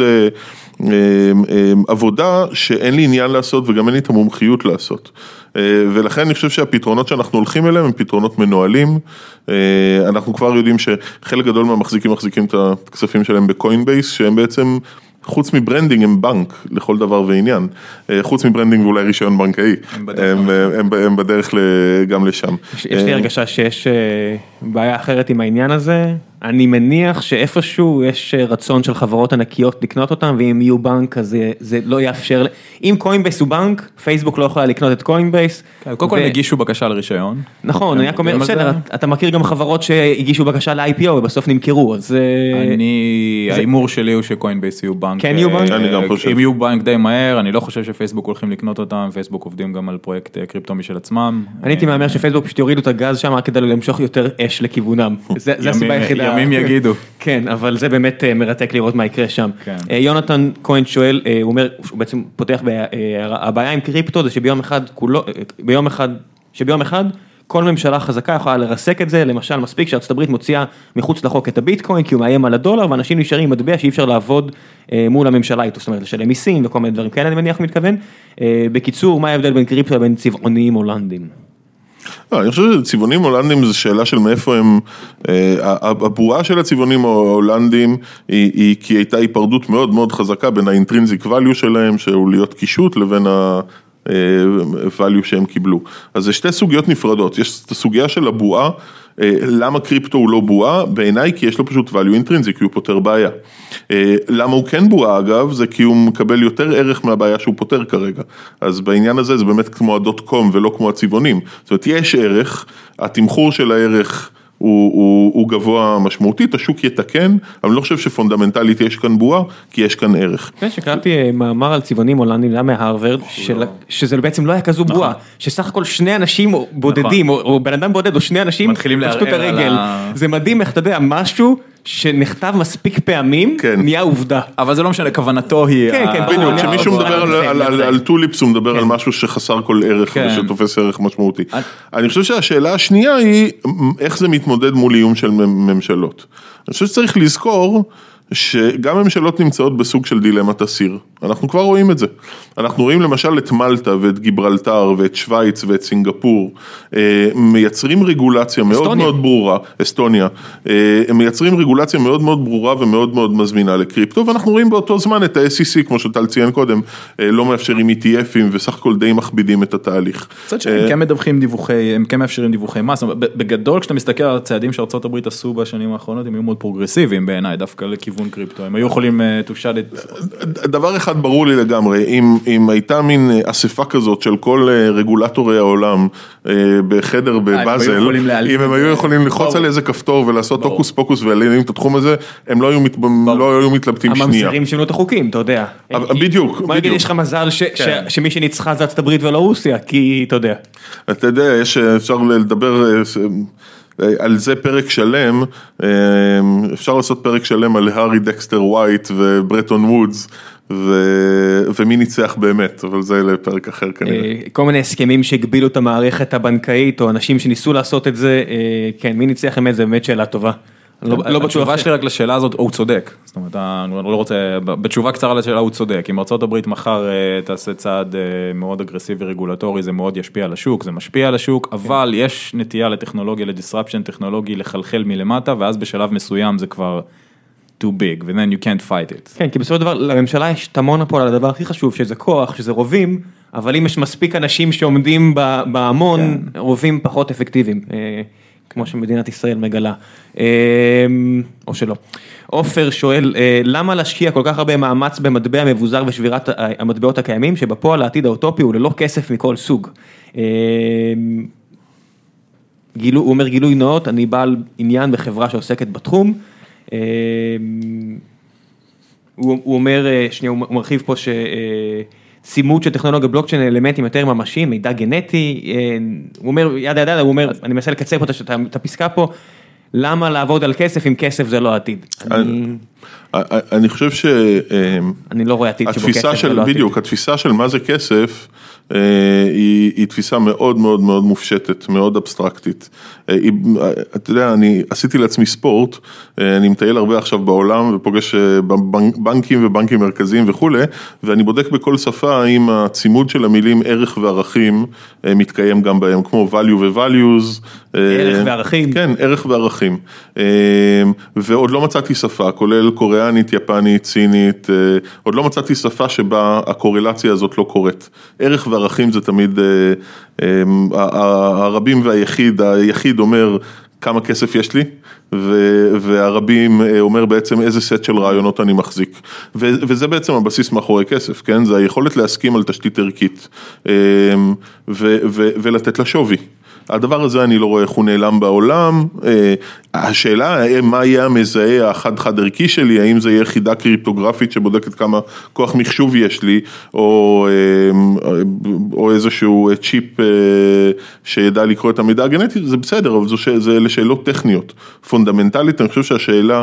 כמה כסף יש בעולם, מי מנפיק אותו, אה, מה הוא מייצג, איזה ערכים הוא יש אותו? מייצג, למי יש אותו, זו שאלה שכשהיא תיעלם אז ההומו ספיאנס יהפוך להיות משהו אחר. כן, כל עוד יש משהו שיותר מבן אדם אחד רוצה ויש רק אחד כזה, צריך כסף. נכון. אה, סימונה שואלת, אה, כיצד לדעתכם יוכלו מטבעות הקריפטו להתגבר על בעיית הבאת הערך להמונים? אני חושב שזה היה הפרק פחות או יותר. אה, דורון שותפי היקר שואל, אה, האם אפשר להסביר מה חברה עושה בצורה שטמבלים כמוני יבינו, אה, זה יהיה ממש סבבה. אני מקווה שהצלחנו. אני מקווה שהצלחת. אה, בועז כהן שואל, האם שיטת האשרור של הבלוקצ'יין לא יקרה ואיטית יותר משיטת האמון שקיימות היום בסוכ... אה, קיימות היום? הוא מבלבל בין, אה, אני חושב, המילה blockchain ל crypto, יש הרבה מטבעות שלא דורשים בלוק. mining, proof of work, proof of stake, זה קצת דיון יותר עמוק מזה, התשובה היא כן, כאילו המציאות היום של ביטקוין היא כנראה לא מאוד sustainable ית והיא בעיה אמיתית, ויש הרבה חברות שעובדות על פתרונות לפרוטוקול עצמו. נכון. איך- איך לגרום בעצם לעניין הזה אותו טיפה יותר מהר? אה, כן, גם, גם בשיטות אחרות, איך, איך ב- לפתור את בעיית הסקלביליות. אני רוצה רק להחזיר, להזכיר כדי לשים אותנו בפרספקטיבה, שמי שהיה מסתכל על חוות השרתים של AltaVista, אה, מנוע החיפוש הראשון בעולם, אה, היה מגיע למסקנה שהאינטרנט מת. אה, כי בחיים אי אפשר יהיה לעשות scaling למנועי חיפוש ובלי מנועי חיפוש לכל כך הרבה תוכן אז אי אפשר. אה, ו- ובגרז' שליד, אה, באותו עמק התפתחה גוגל ופתרה את הבעיה מפרספקטיבה אחרת. זה חלק מה- מ- מהמשמעות של לחיות ב- בעולם של טכנולוגיה מאוד מאוד צעירה. יש כבר פתרונות. יש כבר פתרונות, הם כולם בשלבי ניסוי כאלה ואחרים.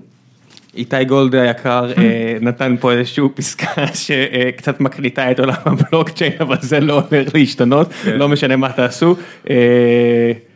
אה, הוא מייצג הרבה אנשים, לא יעזור, לא, אתם- אתם צריכים לשנות, אה, קודם כל אני לא, אני לא פה על תקן אה, הכהן שמשכנע את איתי גולד אה, אחרת ובהחלט יכול להיות שהוא צודק, כי בהחלט יכול להיות שהציניות במקומה, מה שמשעשע אותי תמיד שהביקורת הזאת המנומקת היא תמיד מגיעה מאנשים כמוהו שלקחו פוזיציה בביטקוין, עשו לא, כסף, לא. מכרו, ספקולנט, כאילו כבר מגיעים לא. לזה ממקום נורא ספקולנטי ולא ממקום של לונג ו-value investors, אני חושב ש...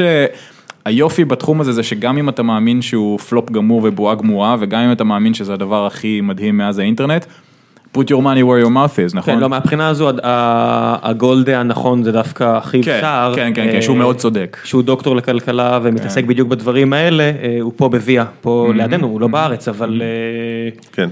כן, יש- יש לכם הרבה אנשים אה, מאוד חכמים שחולקים על דעתכם. אז זה, זה, זה בסדר גמור. חלק אה, מהם אפילו הכנסתם לאדוויזרי בורד, אתה אומר. בוודאי, בהגדרה. בוודאי, כן. בהגדרה. אני חושב שגם חלק גדול מהשאלה זה מה מרחב הגדרת הבעיה. אנחנו מעמיסים על כתפי המילה המסכנה הזאת בלוקצ'יין משקל נורא נורא כבד. כן.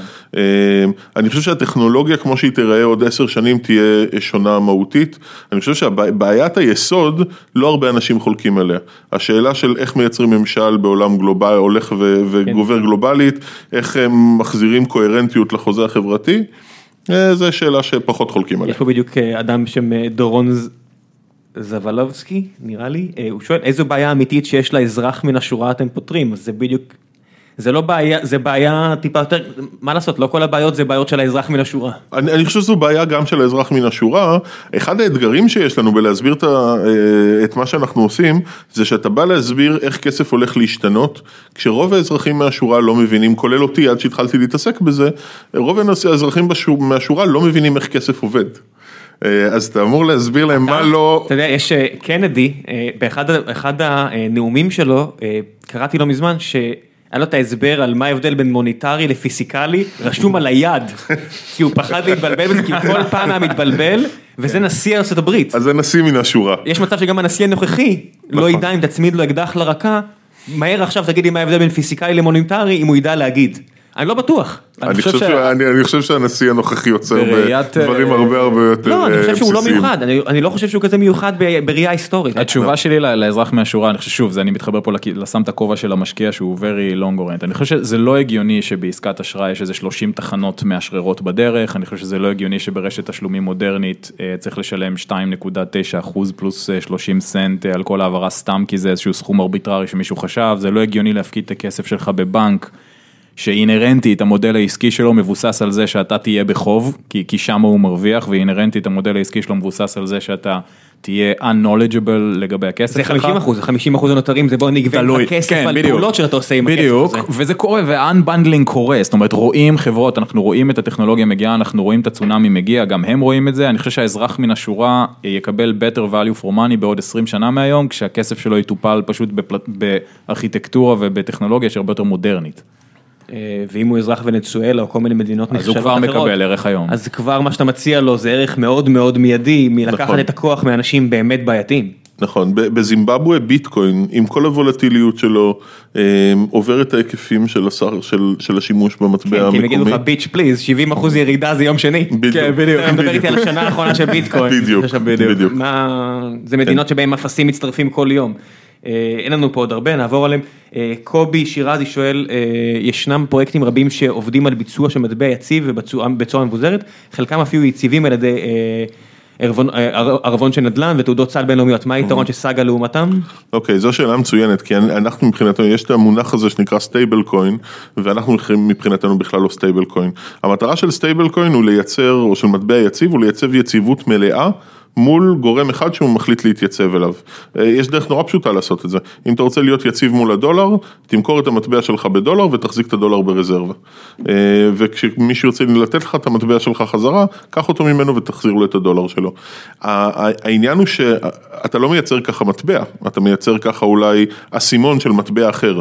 אם המטבע שלך מבוסס ב-100% על זהב, אז אתה אסימון של זהב. אה, אבל לעולם לא יהיה לך ערך שהוא שונה מהערך של זהב. המטרה שלנו היא אחרת, המטרה שלנו היא כן להגיע לערך עצמאי של מטבע עולמי משוקלל. אנחנו משתמשים ברזרבה רק ככלי לייצב את עצמנו בדרך לשם. אה, ולכן הרזרבה שלנו היא רזרבה שברית, היא לא רזרבה מלאה. אה, ואנחנו לא מגדירים את עצמנו בכלל כמטבע יציב. אנחנו מבטיחים מראש, יהיו תנודות במטבע. בזכות הרזרבה הן תהיינה קטנות יותר, אבל יהיו תנודות במטבע, כשאנשים ירוויחו עוד אמון ויקנו עוד סאגה, אז ערך הסאגה יעלה, וכשאנשים יפסידו אמון בסאגה, אה, כי זה עובד לשני הכיוונים, אז הם ימכרו סאגה לחוזה וערך הסאגה ירד. הרזרבה תמתן את הירידות, גם את העליות. זאת אומרת, מי שמחפש לעשות כאן אה, מרוץ ספקולנטי, אז אנחנו גם לא כלי בשבילו, ואנחנו גם לא כלי בשביל מי שמוכן לאבד את הכל. שזה זה נראה לי הבטחה מאוד טובה להרבה מאוד אנשים. אה, אלכס שואל דווקא אותך טל, בתור משקיע הון סיכון, על איזה פרמטרים אתה בוחן השקעה בחברת קריפטו, מה ההחזר שאתה מצפה ולאיזה תקופת זמן. שאלה טובה. אה, אני חושב שהפרמטר הראשון זה אם אני יכול, אם אני מסתכל על הפרויקט ואני יכול להחליף את המילים ledger ובלוקצ'יין במילים database ואתה יודע, אם אפשר לעשות את הדבר הזה בצורה סנטרליסטית, אם אין, אם אין סיבה מספיק טובה אה, לדחוף שם את המילה בלוקצ'יין, אה, אז זה פחות מעניין אותנו, אנחנו מחפשים את הפרויקטים שבהם ביזוריות ובהם שימוש בטכנולוגיה מאפשר דברים חדשים, בדיוק באותה צורה ש-TCP/IP אפשר דברים חדשים לפני, אה, לא יודע, 15 שנה אה, או יותר כבר.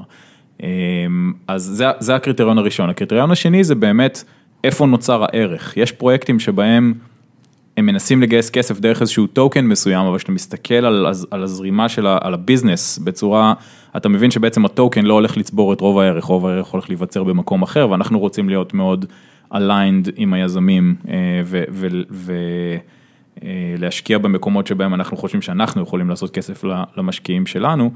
אה, אני חושב שבין שני הדברים האלה נופלים, לא יודע, שם נופלים 95% מהפרויקטים שמגיעים לשולחן שלי, כי או שאין סיבה טובה אמיתית לעשות אותם בבלוקצ'יין, הם סתם דוחפים את המילה הזאת, כי לפני שנה היה קל לגייס ככה כסף, כמו שהיום כל פיץ שני הוא AI. כי צ'אטבוט נגמר, אתה יודע. כן, היה צ'אט, כן, בדיוק. אה, היה... כי מה אפשר לעשות? בדיוק, בדיוק. אז, אז היום זה AI ולפני שנה זה הבלוקצ'יין, אה, ואנחנו כן מחפשים את הדברים שהם... אה, עם אופק השקעה אולי יותר ארוך בעולם הזה, אנחנו מבינים את זה שזה, ואנחנו מקבלים על עצמנו כשאתה משקיע היום בחברה שאנחנו, שוב, משקיעים בהרבה חברות, חלקן מתעסקות ממש בקרביים של הפרוטוקולים ועד uh, distributed applications בכל מיני צורות וגוונים, אנחנו מקבלים על עצמנו שזה אופק השקעה כנראה ארוך יותר מהממוצע. Uh, אנחנו כן מנסים להסתכל על העולם הזה, לשים על הראש כובע אופטימי שאומר אם השינוי הזה באמת יקרה בעולם, איפה נוצר פה ערך ושמה להשקיע. אה, ורואים דברים, אני חייב להגיד, רואים דברים מאוד מאוד מעניינים לאחרונה, בעיקר אה, מישראל, בעיקר במקומות שהם יותר אולי הארדקור אה, טק אה, ופחות כזה. אה, טוקנים למיניהם שאין באמת. כמו כל דבר, יש לנו אנשי טכנולוגיה חזקים, כן, אנשי כן, סיילס כן, חלשים, אז אז אנחנו לא מפתיע אותי. אתה רואה אנשים מאוד מאוד מאוד חזקים, מאוד עמוקים מגיעים לעולם הזה. אחד המפתחים הכי חזקים בארץ, לעניות דעתי, שהוא לא גר בארץ לצערי, טל מושכל, עכשיו עובד עם חברה אחרת שקשורה למשפחה של החברות האלו, לא רוצה לציין יותר מדי שמות, ואם מישהו כמו טל מגיע לחברות, זה אתה יודע, זה בדיוק מה שאני אומר, אתה יושב פה בחדר כמשקיע של Lightspeed. זה נותן פה אישרור, אין, לא יעזור, אתה יודע, אני בטוח... כן, אני, אני חושב שצריך לשים את זה בפרספקטיבה הנכונה, אני חושב שאישרור זה מילה, אנחנו בביזנס ב-VC באופן כללי, ואני לא יודע שאני... לא, זה לא התפקיד שלך לעשות כן, את כן, זה, אבל זה מה שזה עושה. יש בזה סיגנל מסוים, אני חושב שגם בגלל זה עידו הכניס משקיעים כמונו אה, לתוך, ה, לתוך הפרויקט הזה, כי, כי זה חלק ממה שזה עושה, זה באמת, כמו שאתה אומר, זה נותן credibility אה, לפרויקט. אה, אני חושב שצריך לשים את הכובע, שוב, צריך, צריך להסתכל על זה בעדשה הנכונה, אנחנו בעסק ב-VC באופן כללי, אתה עושה כסף כשאתה משקיע במשהו שכולם חושבים שהוא מטופש, אה, כשכולם חושבים שאין לו סיכוי להצליח, ובמקרה אתה צודק, בסדר? זאת אומרת, אה, לך אחורה תראה ציטוטים של ביל גייטס על כמות המחשבים שיהיו בעולם, או אתה יודע, או באמת על, על המנוע חיפוש מספר 60 ומשהו שהיה בוואלי, ולמה צריך עוד מנועי חיפוש וכן הלאה וכן הלאה. אני עם השנים, אני לא בביזנס הזה המון זמן, עם השנים למדתי לשים לב טוב טוב למה אנשים עושים בשעות הפנאי שלהם, אה, ואיפה גיקים, באיזה צעצועים גיקים משחקים עכשיו. והדבר הזה בעיניי הוא predictor די טוב למה קורה בשאר העולם, משהו כמו עשר שנים אחר כך, או חמש עשרה שנה אחר כך, אז ראינו את זה עם דרונים מאוד טוב, רואים את זה לאחרונה, זה עבר כבר את ה hype cycle, זאת אומרת היה... זה התחיל בתור צעצוע, עבר את ה hype cycle, היום אתה מתחיל לראות את זה כבר נכנס ל mainstream use cases, אני חושב שדברים דומים יקרו בבלוקצ'יין, אנחנו היום אולי בתחתית של הבור הזה, של ההתפכחות, רואים את הביטקוין נופל ואיתריום וכולם בורחים מהשוק וזה בסדר ומלא ספקולנטים יוצאים, מלא כסף יוצא. עדיין יש שם בעיניי... אה, survival of the fittest, אתה יודע, חברות שיישארו כן, אחרי זה כן, יהיו כן, חברות אמיתיות. חברות שקמות היום הן החברות האמיתיות, שאתה מסתכל... אם הצלחת לגייס כסף עכשיו, אז כנראה שיש לך משהו כל החברות עשינו, היה פעם ניתוח יפהפה שעשה השותף שלי בסקויה דאז, שהראה את כל ה-outcomes הכי, אתה יודע, ה-outliers. החברות שהכי מוצלחות בכל הזמנים בקרן, על פני השנה שבה הם גייסו את הסיבוב שלהם, הראשון. אה, ראיתי את זה. וזה תמיד נופל בווינטג' כזה של שכל השוק כן. בלהבות, כאילו, אתה יודע, כן, מי זה... שאז קם ובונה חברה, כנראה ש... זה, אתה זה, יודע. אה, אפילו עדן שוחט פרסם איזה תמונה כזאת של, אז אתם אומרים שהשנה זו לא שנה טובה להקים חברה, והוא מראה איך כל שנה, אז סקויה שאמרת, זה היה סיסקו ב-96, נכון, 97, ואז Netscape, אתה רואה, כל שנה כן. של משבר עצום, כן. קמה חברה מדהימה. נכון. שזה קטע מדהים. כן, אה, זה הפוך אפילו, זה, זה הפוך. I would argue שה, שהשנים האלה הם שנים, או אתה יודע, אנחנו בסוף ראלי מאוד מאוד אה, משמעותי בשווקים. כן, שנתיים. השנים האלה היו ש, שנים מעולות לגייס כסף כיזם, כן? כי מלא כסף נכנס, מלא כסף פנוי. מהפרספקטיבה של קרנות, שנים כנראה קטסטרופה במבחן התוצאה, זאת אומרת שאנחנו נסתכל בעוד עשר שנים על הווינטג' הזה, בסבירות מאוד גבוהה הוא לא הולך להיות וינטג' טוב, כי, כי המחירים עלו נורא, כי היה מלא פרויקטים, מלא חברות, נורא קשה לדעת איפה אתה משקיע השקיע בשנים כאלה, הטאלנט אה, מתבזר מאוד. המשכורות עלו, בוא נדבר על זה. המשכורות עלו, בוא, אתה בוא, מרגיש את זה נהדר, בוא, אנחנו עזוב, יזמים מושכים, חד עושים- סקנדרי, בסופו של דבר, מה קורה? הדפיסו כסף, קרנות פנסיה השקיעו בכם, אתם מביאים כסף ליזמים, יזמים מרגישים בנוח לקחת אפילו כסף כסקנדרי לכיס, עובדים מרגישים בנוח לדרוש משכורות מנופחות, כולם מסתכלים מהצד ואומרים, שוק אוקיי, של מושקעים. כן, כולם אומרים מה קורה פה, בסדר, אז תגיע איזושהי כאפה, מי שבאמת אוהב את התחום יישאר בתחום, בכל אחד מהתחומים שאמרנו, ועוברים, בנוגע למה שאמרת, אני תמיד, המשפט אחד הכי משמעותיים שגיל הירש, שמעורב בחברה הנוכחית, אמר לי פה, אמר אל תעשה שום פיצ'ר, אל תפתח שום דבר, שאין מישהו שכבר עושה את זה באמצעות הכלים הקיימים, פשוט קשה לו מה שהוא עושה. תוריד אתה את החיכוך. אם אף אחד לא עושה את זה, כנראה שאתה לא... סיבה. כנראה שיש סיבה, זאת אומרת, תבנה רק את הדברים שאנשים איכשהו מצליחים לעשות, אז זה אומר, אם הם למרות כל הקשיים עשו את זה, כנראה ששם אתה צריך להיות, תסתכל שם, תסתכל על המשוגעים האלה. אה, ואם אף אחד לא עושה את זה, כן. אה, יש סיבה. אוקיי, אז בואו נעשה עוד איזה אחד, שתיים ונעבור לעניין של ההמלצות. אה, גל ציין פה, גל מורד אמר, המילה תעשייה קצת הצחיקה אותי, כי אני השתמשתי במילה תעשייה בפוסט, ככה זה. אה, תעשייה הפי- סטארט-אפים או... אז אתה יודע, הפרסום אומרים התעשייה, הטלוויזיה אומרים התעשייה, אז גם אני, ש- אתה יודע, כל אחד ומנקודת מבט הסובייקטיבית שלו, אני מצטער, זה לא, כאילו, מצטער שזה זה- זה יוצא כאילו אה, לא, נורא התכוונת אגוצנטרי. לסטארט-אפים, התכוונת להשקעות או מה, איזה אז זה מה שאני תעשייה? אומר, אני אמרתי בתעשייה, תעשייה? הסצנה. אז אמרתי התעשייה, דיברתי עליך בנוגע למשקיעים. אבל ככה זה, לא... המילה תעשייה מצחיקה אותו, הוא צודק, זאת לא נכון, תעשייה. זה הכי אגוצנטרי שיש, להגיד התעשייה, כאילו שיש רק אחת כזו, אה, כן, אבל כל אחד מנקודת המבט שלו, זה- זה המציאות שלי, אתה יודע, לא יעזור, אני- אני לא אומר התעשייה על סט- על פודקאסטים, זה מה יש. אה, יש פה שאלה על- על אה, משה, אה, עקיב, אם אתם מרגישים בנוח לענות, משהו שעלה הרבה, ב- לפחות עקיבא בלוך שואל, אה, האם לדעתכם בגל ההתנסות של יזמי הטק נגד משה חוגג והסגנון שלו יש ממד של גזענות?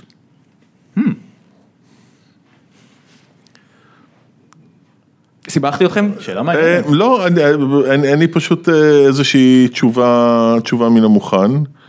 אני אני חושב ש... בטוח שיש דברים שמשה עושה שחורגים, אה, שחורגים מהדוגמה. כן. אה, אני אני יודע, קראתי מישהו שמתבאס על, כאילו, אנשים אמרו למה הוא נוסע במכוניות כאלה יפות. אה, חייב להגיד, הרבה משקיעים שאני מכיר גרים בבתים מאוד יפים ונוסעים במכוניות יפות. אני לא יודע מה... חייב להגיד. תראה, אני, בעד, אני נגד ניכור עיניים ואני בעד צניעות, אבל עם כל הכבוד, אנשים שיש להם הרבה כסף, משקיעים הרבה פעמים, חיים ככה. זה, נכון, וכל אחד שיעשה מה שהוא רוצה, בטח, כל מי שבא לייצג ליברטריאניות כזאת או אחרת, אז כל אחד יעשה עם הכסף שלו מה שהוא רוצה, ובסוף כל, ציבור יחשוב מה שהוא, רוצה גם, זה, בסוף איזה דאבל אד סורד כזאת, כשאנחנו בוחרים להיות בחזית של דברים, אז אנחנו שמים את עצמנו גם לסקרוטני של אנשים, יותר בצדק, פחות בצדק. לגבי הנושא של גזענות, אתה, אתה יודע, משה הוא חוגג ואני שדה, אבל זה שם מעוברת, אה, אנחנו חולקים אה, מוצא אה, דומה. אני לא הרגשתי אף פעם את ה- את המוצא שלי כ- כאיזה פקטור. בתוך התעשייה, אני נזהר להשתמש במילה הזאת, אבל, כן, זהו, אבל. בכל זאת, כן, אני נמצא לה- באקו-סיסטם, בסדר? Whatever. אה, אני- אני אני רוצה לחשוב שלא. אתה רוצה לחשוב שלא, אבל... אה, אתה יודע, אני לא בוחן כליות ולב של אה, מי שמחליט מה שהוא מחליט, אבל אני רוצה לחשוב של, אה, ש- שלמוצא אין כאן, אה, אה, מוצא עדה או משהו, אין כאן, אה, אני חושב שזה משחק. פשוט אה, אה, תעשייה של טיפה קאנץ, ושאנשים לא ייעלבו פה, אבל שנייה לפני שווייז נמכרה, כל מקום שלא הגעתי אליו, כולם אמרו, איזה חברה פח Waze הזאת, כמה כסף הם שרפו למשקיעים, כן. ושמעתי את זה על Fiverr, ושמעתי את זה על אלף חברות בארץ, כי בחדרים סגורים, הרבה אנשים הם כאלה. מעטים היזמים ומעטות החברות שאני לא שומע עליהם לכלוכים. אני אסגור את זה בכך. אני בטוח שאם יום אחד מישהו יגנוב לי את הטלפון ויעבור על הוואטסאפ שלי, כאילו לא אני, אני אומר אנשים, דברים שאנשים אומרים לי, אני, אני באמת מנסה להימנע מהדברים האלה, ואני חוטא בזה בעצמי. אני חוטא בזה בעצמי ולהגיד דברים של, אני אחרי זה אומר בדיעבד, אני אומר וואו כמה יהירות, כמה יהירות כן, כאילו בדיעבד. אני, אני, אני חייב להגיד לך שזה נורא חורה לי, אני חושב אפילו שמתי על זה בפייסבוק פעם, אני לא כותב בפייסבוק, אבל פעם אה, שמתי על זה איזשהו פוסט. אה, זה מאוד חורה לי שאנחנו, התעשייה, כמו שאתה מכנה אותה, הרי בסך הכל מלאה באנשים שסטטיסטית הולכים לכישלון, בסדר? ורוב הסטארט-אפים האלה הולכים לפשוט את הרגל, ורוב ההשקעות שלנו יהיו השקעות לא מוצלחות. בהגדרה. כן. כן, זה, זה מה שהדאטה אומר. הון סיכון. ורוב ההון סיכון בישראל, רוב הקרנות בישראל אה, לא מחזירות הרבה כסף למשקיעים שלהם, ורוב היזמים ישרפו את הכסף שנתנו להם וכן הלאה. ודווקא בגלל זה, דווקא בגלל שזה 100 אלף אנשים פחות או יותר. שאתם יודעים שאתם כולכם באותה סירה ושיש כנראה איזשהו מפל מים בהמשך. At least don't be, you know, don't be dicks about it, כאילו, אתה יודע, לפחות תפרגנו אחד לשני, אני, אני משתדל לגמרי להגיע מהמקום של כזה, אתה יודע, של אם אין לך משהו טוב להגיד אז תשתוק, כמו שפעמים. אבל אני חושב שזה trait אה, של החברה הישראלית, לא רק של התעשייה. אתה חושב? אתה יודע, לא, אה, לא, לא, לא שזה, זה שבישראל זה בטוח ככה, אני אומר אם זה מיוחד לנו, אני לא חייתי מספיק בשום מקום כן, אחר. אני, אני, אני, אני חושב שכשאתה מסתובב אה, נגיד ב Valley, או אפילו בסין עכשיו, יצא לי לה- להסתובב לא מעט בקהילת הטק הסינית וההונג קונגית, רמת הביקורת הרכילותית היא קצת יותר נמוכה. יש מצב שפה- רמת השמחה לאיד, אני חושב שיש לנו קצת מה להשתפר. טל, אתה רואה את זה אחרת? אה, אני לא נכנס, לא נכנס לניתוחים אה, של מדינה לעומת מדינה, אבל אה, כי אתה יודע, אני מבלה גם לא מעט זמן בארצות הברית ושם יש להם עניינים אחרים, אבל אני, נכון. אני מסכים, אנחנו לא קהילה מאוד... מצד שני כולם עוזרים פה לכולם בתעשייה הזו שלנו, אני מרגיש שכל בן אדם שאף פעם שלא הייתי צריך עזרה, לא היה מצב, כן. או שמישהו ביקש עזרה, זה- זה זה די כן, בונטון זה- זה- לעזור. זה שני- זה שני דברים טובים, אפשר לעזור ולשמוח לאיד ב- בו זמנית, זה לא בהכרח, אה, זה חלק מהמורכבויות, אה, אבל זה כבר יותר אני- בעולמות אני אתן- הסוציולוגיה אני אתן מאשר משהו ה... לחיוב, שבתעשייה בארץ לא היה צומחת חברה, חברה שמשקרת בצורה כל כך בוטה על בדיקות דם. נכון, ובטוח מישהו מרים את נכון. היד ואומר, הם שקרנים. נכון. אני חושב שיותר מזה, היו כל מיני ניסיונות. רגע, אתה היית חלק מהחבורה. שהפילה זה את ההנפקה הזאת, לא? בדיוק. זה היה- דוגמה נהדרת, נכון? אני היחידי שהסכים לדבר ל-FT, ל-Financial Times. on the record. שבוא נשים דברים על השולחן, לא מתבייש במה שעשיתי, כן, כי כן, אמרתי כן. שיש, כי אני לא הרגשתי שזה להיות כאן, הרגשתי שזה משהו לא, שצריך לא, לא, אני- להגיד, להפך, צריך להמר, זה- ושהתקשרו אליי מפורבס או 2, לא זוכר מי זה היה, אה, אני חושב שאני הייתי היחידי שהסכים לציין את שמו, אוקיי. אבל, אבל האקט עצמו היה עדיין אקט, זה בדיוק מה שאתה אומר. אבל זה היה הרבה אנשים. זה בדיוק מה כזה, אוקיי. זה היה הרבה כן, אנשים. לא, יש לי המון דברים, רק דברים טובים, אתה יודע, המון דברים טובים להגיד על הקהילה, אני חושב שברמה הזאת של, אתה יודע, השיחות שלפעמים מתנהלות שהדלת נסגרת כזה וזה, יש לנו לאן להשתפר. פחות, אה, פחות רכילות. אפילו, אפילו לא ברמת הרוע, אלא ברמת היהירות, כאילו כמה פעמים אתם, אני, לא משנה מי, אמרתם דברים רעים על חברה, ואז היא הצליחה. ואז היא הצליחה. כל הזמן. אני אומר, וואי, זה כזאת דוגמה קיצונית, כמה הזמן. כולם רוצים להגיד עכשיו שברדין וכאילו כל החבר'ה... אני. עדיין לא מבין את טוויטר, עזוב אותך, אני לא... טוויטר, עזוב, זה זה לא באמת... הולך לעבוד כל הסיפור. אני מת על זה שבארץ, עזוב- עזוב שהם מלכלכים אחד על השני, שאנשים בארץ מלכלכים על אימפריות אמריקאיות. כן. או בכלל, באופן כללי לתעשייה, שבטוחים שהשמש זורחת לנו מהתחת, אבל די, מספיק ranting על, על ישראל ו, ו, והאזור. אה, דימיטרי פה, השאלה האחרונה הייתה, אה, הוא רק ביקש, אה, הוא אומר, הוא מאוד אוהב את התוכנית וזה שאני לא עורך, אבל הוא אומר, תוסיף בבקשה הסברים על הנושא, אז אחי, פיקששתי פה, אני- לא. אני חושב שלא האזנת עד עכשיו, אבל בטוח שהרסתי את הפרק הזה לגמרי, שיהיה, נשאיר את החמש דקות האחרונות, יש לנו עוד עשר דקות שאנחנו הופכים לדלת, אז החמש דקות האחרונות, אני משאיר את הבמה לכם להמליץ על כל מה שבא לכם. נראה לי, יש לך טווח, אה, אתה יודע, טווח התעניינות מאוד רחב, ואני מצפה שההמלצה לא תהיה על אה, קריפטו, או אתה יודע, או מטבעות. משהו מה, על- לראות, על- אה, ספרים, מה על, שבא אה, לך, אני אתן לטל להתחיל, כי טל, אה. התחביב שלו זה לקלות את זמני עם המלצות, אז... כן, אני משתדל, ראם הפך להיות הנייר נייר לקמוס שלי להמלצות ספרים, אני כאילו צובר הרבה הרבה הרבה הרבה זמן, ואז כשאני נפגש במשהו ממש ממש טוב, אני אומר כזה, או, זה ימלא לו כמה פודקאסטים עכשיו בחודש הקרוב. אני אפילו לא דיברתי על חלק מההמלצות האחרונות, כי אני עדיין, כי פיצצתי את השכל. מה- כן, כן, אז בוא ניקח את ההמלצה הזאת, אז הספר ספר שהומלץ לי על ידי חבר בשם אמיתי, נקרא The Prize, אה, ספר זוכה פוליצר, אה, לדעתי ממש בצדק, על ההיסטוריה של הנפט. זה נשמע מאוד בנאלי, אה, ספר מדהים, מדהים מדהים מדהים, מערבב היסטוריה אמריקאית, כלכלה גלובלית, מלחמות, בעצם את כל המאה שנה או מאה ומשהו שנה האחרונות בראי הנפט והאינטרי... וכל ה... אה, מזימות ומלחמות סחר מסביב. סטנדרט אויל וההחלטה החשובה שהייתה שם, מדהים, שאולי מדהים. החבר'ה בפייסבוק יגלו אותה בקרוב. ואתה קורא את הספר הזה היום ואתה אומר וואו כאילו זה 1890 הרוקפלר הזה ו- ואיך זה מקרין אתה יודע ואתה רואה את הפודקאסט של הבחור עם ג'ו רוגן אה, אילן מאסק ואתה רואה את מה שקורה בחדשות עם טראמפ ופייסבוק וזה פשוט כזה אתה יודע אה, לא הרבה משתנה. אני, אחד ההבדלים הגדולים הוא שהם הם משנים בגדול, אתה יודע, הרוקרפלים והסטנפורדים והחבר'ה הקימו אוניברסיטאות, אז המחיר עלה, עכשיו כדי להלבין את השם שלך זה כבר לא רק. לשים כמה לבנים, עכשיו אתה צריך לתרום 60 מיליארד דולר כדי, אתה יודע, הפירמידות אתה היית בסקויה, סקויה למי שלא יודע, הרבה מהכסף שלה, אם לא הכל, או הרבה. הרבה שם זה NGOs וביל. ומלינדה כן, גייטס כן. ו- אני למדתי בסטנפורד בקמפוס שתרם אותו פיל נייט של נייקי אה, והאוניברסיטה עצמה שפיל של... נייט היה מ- מאורגון, כן, כן, ולילנד סטנפורד אה, בנה את האוניברסיטה בגדול כדי, כמחווה לדעתי אחותו אימא שלו שמתה, זה היה כזה מאוד אני ווייט חושב שזה הבן או משהו.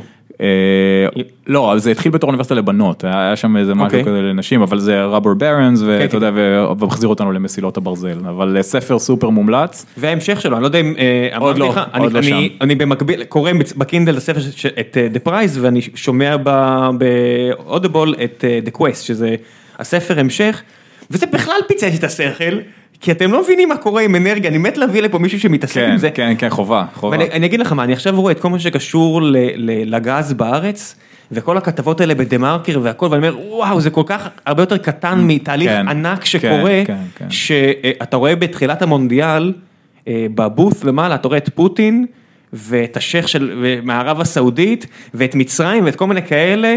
אה, מדברים, אתה אומר, אוקיי, מישהו פה סידר את הבית הזה במונדיאל כדי שלחבר'ה האלה יהיה אפשרות לדבר בלי שזה אה, יהיה... הלכת רחוק. לא, אני לא חושב שהלכתי כזה רחוק, כי אני חושב שבספר הוא מתאר, אנשים פתחו מלחמות כדי להעביר צינור גז בבקו וכל מיני כאלה, כן.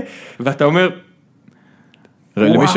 אנחנו בפורמט מוקלט, אז אתם לא רואים, אבל ראם יושב פה עם... אה, עם ידיים... אה, עם כובע מנייר אלומיניום על הראש לא, נגד לא, לא, החייזרים. לא, לא, לא, זה לא... אה, אני צוחק, אני צוחק. זה לגמרי שם, זה דברים שהם כבר עובדות ואנחנו רק חלק ממכלול קטן. כל העולם הזה של אנרגיה לא מקבל את הקרדיט הראוי לו ודברים פשוט עוברים לנו מתחת ל... וכמה הוא משפיע על היום יום. כן. והמלצה שנייה על ספר, או על כותב שנקרא מרווין הריס, שהוא אנתרופולוג, והוא כותב הרבה ספרים על אה, איך דברים שאנחנו עושים היום בעצם מוסברים על ידי אה, דברים בביולוגיה שלנו, או באבולוציה שעברנו כמין. אה, למה אתה נהנה לארח אנשים ולהאכיל אותם, ועד למה חזיר זו חיה שהיא אסורה ביהדות, אבל נצרכת בהרבה מקומות אחרים בעולם, ולמה פרה היא חיה קדושה בהודו. בראי של עולה, דיברת על זה קצת עם נדב אייל, למה הילודה יורדת או עולה במקומות מסוימים באזורים מסוימים. אה, בעיניי מרתק, וזה גם, זה מחזיר אותך למין כזה, וואו, רגע, זה הכל בעצם בכלל. אתה יודע, בראי אבולוציונית, nature או nurture? לגמרי, וזה ספר כזה שאחרי שאתה קורא אותו, את הספרים שלו, הוא אנתרופולוג קלאסי כזה די מיושן אפילו באסכולה הזאת, אבל אחרי שאתה קורא את הספרים האלה אתה מתחיל להסתכל על דברים טיפה אחרת, שזה ספרים שאני תמיד אה, נשארים איתי כזה הרבה שנים, קורא בהם שוב ושוב. אני אשתוק עכשיו. אני חושב שזה הרבה חמלה. אם אתה, אתה יודע, אם אתה אומר, יש הרבה אנשים שפועלים באיזשהו תלם שמישהו חפר עבורם, המינימום שאפשר לעשות זה גם בקשר לשיחה הקודמת על יזמות בארץ, לפחות תהיה טיפוס יותר נחמד ותגלה יותר חמלה, כי לא בטוח שמישהו עשה את זה מכוונה רעה. כן. המלצות. אה, אוקיי, אה, אני מתלבט על מה, אה, המלצה. אחת, ברורה, כי זה ספר שמלווה אותי כל השנה האחרונה, זה ליקוויד מודרניטי של זיגמונד באומן, ספר אה, אה, ישן יחסית. זיגמונד באומן היה פרופסור לפילוס... לפילוסופיה ולסוציולוגיה פולני, את ערוב ימיו והוא בילה פה בירושלים, הוא נפטר לפני כמה שנים. אה, והוא מטפל בגלובליזציה אה, במובן הפילוסופי שלה, אה, הוא, הוא לא מלא בתשובות, הוא מלא בהרבה מאוד שאלות שהוא משאיר לנו אה, לפתור, אה, אבל אני חושב שההיבט הזה של ליקווידיטי, של, של נזילות הזמנים, אה, אה, שמחייבים אה, מחייבים אותנו לחשוב אה, על דרכי חשיבה חדשות. הדוגמה הראשונה שהוא נותן, זה אומר, אתה, כשאתה מייצר מבנים אה, מוצקים, אז אתה צריך אה, לייצר תבנית ולצק את הנוזל לתבנית ולתת לו להיות מוצק, ואנחנו בתקופה שהמציאות משתנה יותר מהר מהזמן שלוקח למוצק הזה להיווצר, אז אנחנו צריכים לסגל דפוסי חשיבה נוזלית. אה, וזה זה ספר אה, מאוד מאוד מעניין לדעתי על, על הדרכים לחזור מפוסט מודרניזם למודרניזם, אבל בכלים אחרים יותר טובים, אה, אחרי, ש, אחרי שהמודרניזם אה, קצת אכזב אותנו. לא ב... לה- אתה אומר לא להקפיא את החדר, אלא... כן, כן, לחלץ קדימה.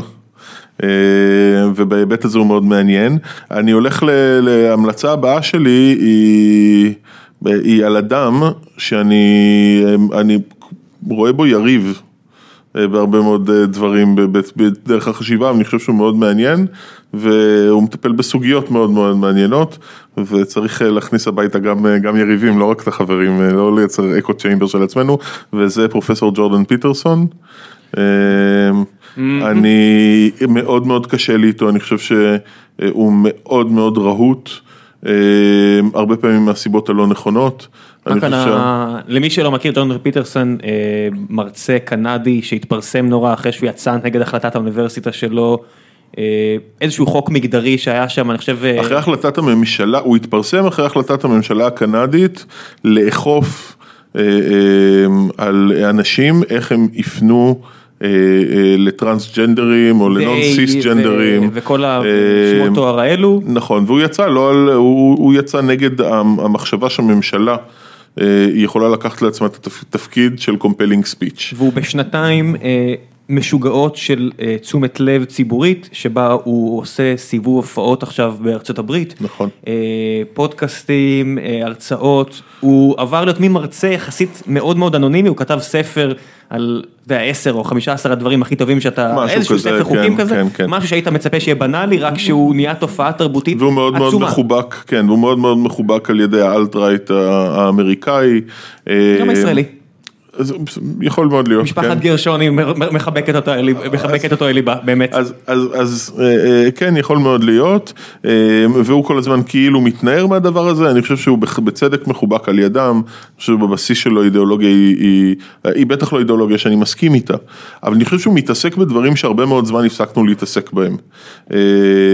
ו, ושהעיסוק הזה, זה, אני מדבר עליו, אבל זה חלק מתופעה יותר רחבה, דווקא שם יש מישהו שהוא קצת יותר קרוב לליבי, וזה סאם האריס, אה, עם, עם, עם הדברים שלו אני מרגיש יותר, אה, יותר קרבה. כן, כולם מרגישים בנוח להגיד על סם אריס, למרות שסם הרבה פעמים מאוד קרוב למה שג'ורדן פיטרסון אומר. ובגלל זה לא אמרתי הוא שהוא, פשוט פחות מתלהם. לא אמרתי שהוא יהיה רע הנפש שלי, אבל, אה, אבל, אבל אני חושב שמאוד מאוד חשוב, אה, אה, אה, קודם כל להבין שהאקו הזה שהם מקבלים, הוא, הוא, הוא, הוא תוצר של זה שהם הם נוגעים בבעיה, שאנשים מרגישים אותה. ושאם רוצים לנסח פתרונות אחרים לבעיה, אז כדאי, ש... כדאי שקודם כל נזהה אותה ונקשיב לה, אה, וכדאי שנתמודד עם הטיעונים שלהם. חלק מהם, אגב, עם, עם חלק מהם אנחנו, אני אפילו מסכים. הבן אדם שנכנס לפה עכשיו, זה מישהו שמתראיין פה לתפקיד מפתח בחברה, וזה פעם שנייה, אני מקליט בערך פודקאסט פעם בש- פעם בשבוע בשעות הבוקר, לא זה פעם שנייה כבר שהוא מגיע לראיון ואני דוחה אותו באיזה כמה דקות בגלל הקלטה, אני בטוח שהוא חושב על זה בראש, "Hmm, החבר'ה האלה לא עובדים. מה הפוקוס בחברה הזאת באמת? אבל זהו, אז תכף אה, נפנה פה את החדר ו- ונעבור לענייני היום יום. אני רק רוצה להגיד שזה לא רק שהוא על ג'ורדן פיטרסון וסם אריס וכל החבר'ה האלה שיצרו לעצמם נישה מדהימה בעיניי של אה, החלפת רעיונות ושהם הם לא, הם לא צריכים אף אחד כדי להפיץ את הרעיונות האלה. זה שהרבה אנשים לא רק שהם חשבו ככה כי כולם חושבים אולי מחשבות כאלה לא היה אפשרות to vent it out. אה, יש הרבה רעיונות שאין לך בעיה אה, לזרוק אותם לאוויר, לקבל תשובה או להתפתח דיון וזהו, אתה יכול לעבור הלאה, אתה, אתה רואה את זה בארץ עם פוליטיקה וכאלה. יש דברים שבעיקר בארצות הברית, אתה כבר לא יכול להגיד. ג'ורדן פיטרסון, ואני לא מדבר על להגיד את ה-N-word או את ה... לא יודע, כל מילה אחרת שאני לא אגיד, כי בטוח השרתים של פייסבוק אה, יום אחד ינקמו בי על זה, כן. אה, אלא פשוט את העניין הזה של, הוא הוא נתן שם איזשהו, אה, הוא דיבר על נשים שמתאפרות, ו... או מתאפרות מאוד, או מגיעות עם לבוש מאוד אה, אה, מיני נגיד לעבודה, והוציאו את זה החוצה, וזה היה חגיגה, איזה פיאסטה שלמה על הראש שלו, כי גם הוציאו באמת הקשר שלו, אבל גם כששמעתי את כל הקטע, מה שהוא אמר, הרוב המוחלט של האינטלקטואלים הצפון אמריקאים לא יכולים להגיד היום, נכון. אסור להם. ו- ולכן אני חושב שהוא חשוב, אם כי אני חושב ש... שוב, אני, אני לא מסכים עם, עם חלק גדול מהתפיסות שלו, אבל בטוח עם היכולת לדבר על זה, אה, והוא עושה את זה גם בצורה מאוד מאוד רהוטה ו, ו, אה, ומעניינת, ו, ועם לוגיקה, עם, עם ביסוסים לוגיים, גם במקומות שבהם יש חורים לוגיים, אתה רואה את המראיינים שלו עובדים קשה כדי. כדי להפיל, כן. לא כן, יעזור, כן, הוא איש מאוד נכון, חכם. נכון. אה, הוא איש מאוד חכם באזור תרבותי או רעיוני שלא היו בו מסורתית, אני מצטער לומר, אבל לא היו בו הרבה אנשים חכמים מפורסמים, בסדר? זה לא שהיה להם את הבמה הגדולה. נכון. הרבה פעמים אנשים שאמרו את הרעיונות של ג'ורדן פיטרסון וסם אריס וכל מיני כאלה, היו טמבלים, מצטער, כאילו נכון. אני לא רוצה לפגוע באף אחד, אבל הם עמדו וצעקו עם מקל נורא גדול והיה נורא קל לפתור- לפתור אותם ב... טוב, אלה טמבלים. ואת החבר'ה האלה הרבה יותר קשה לפתור. ולכן, הם, אה, ול- ולכן זה מאתגר ו- ומעניין. אה, אז, אז. בנימה הזו של אה, לכו לשמוע אנשים שאתם לא מסכימים איתם דווקא, נסיים את הפרק. חבר'ה, תודה רבה רבה רבה רבה שהגעתם. תודה לי היה רבה מרתק. דיברנו רק לעצמנו, אז אה, לפחות לי היה מעניין, מקווה שגם לכם. ביי ביי.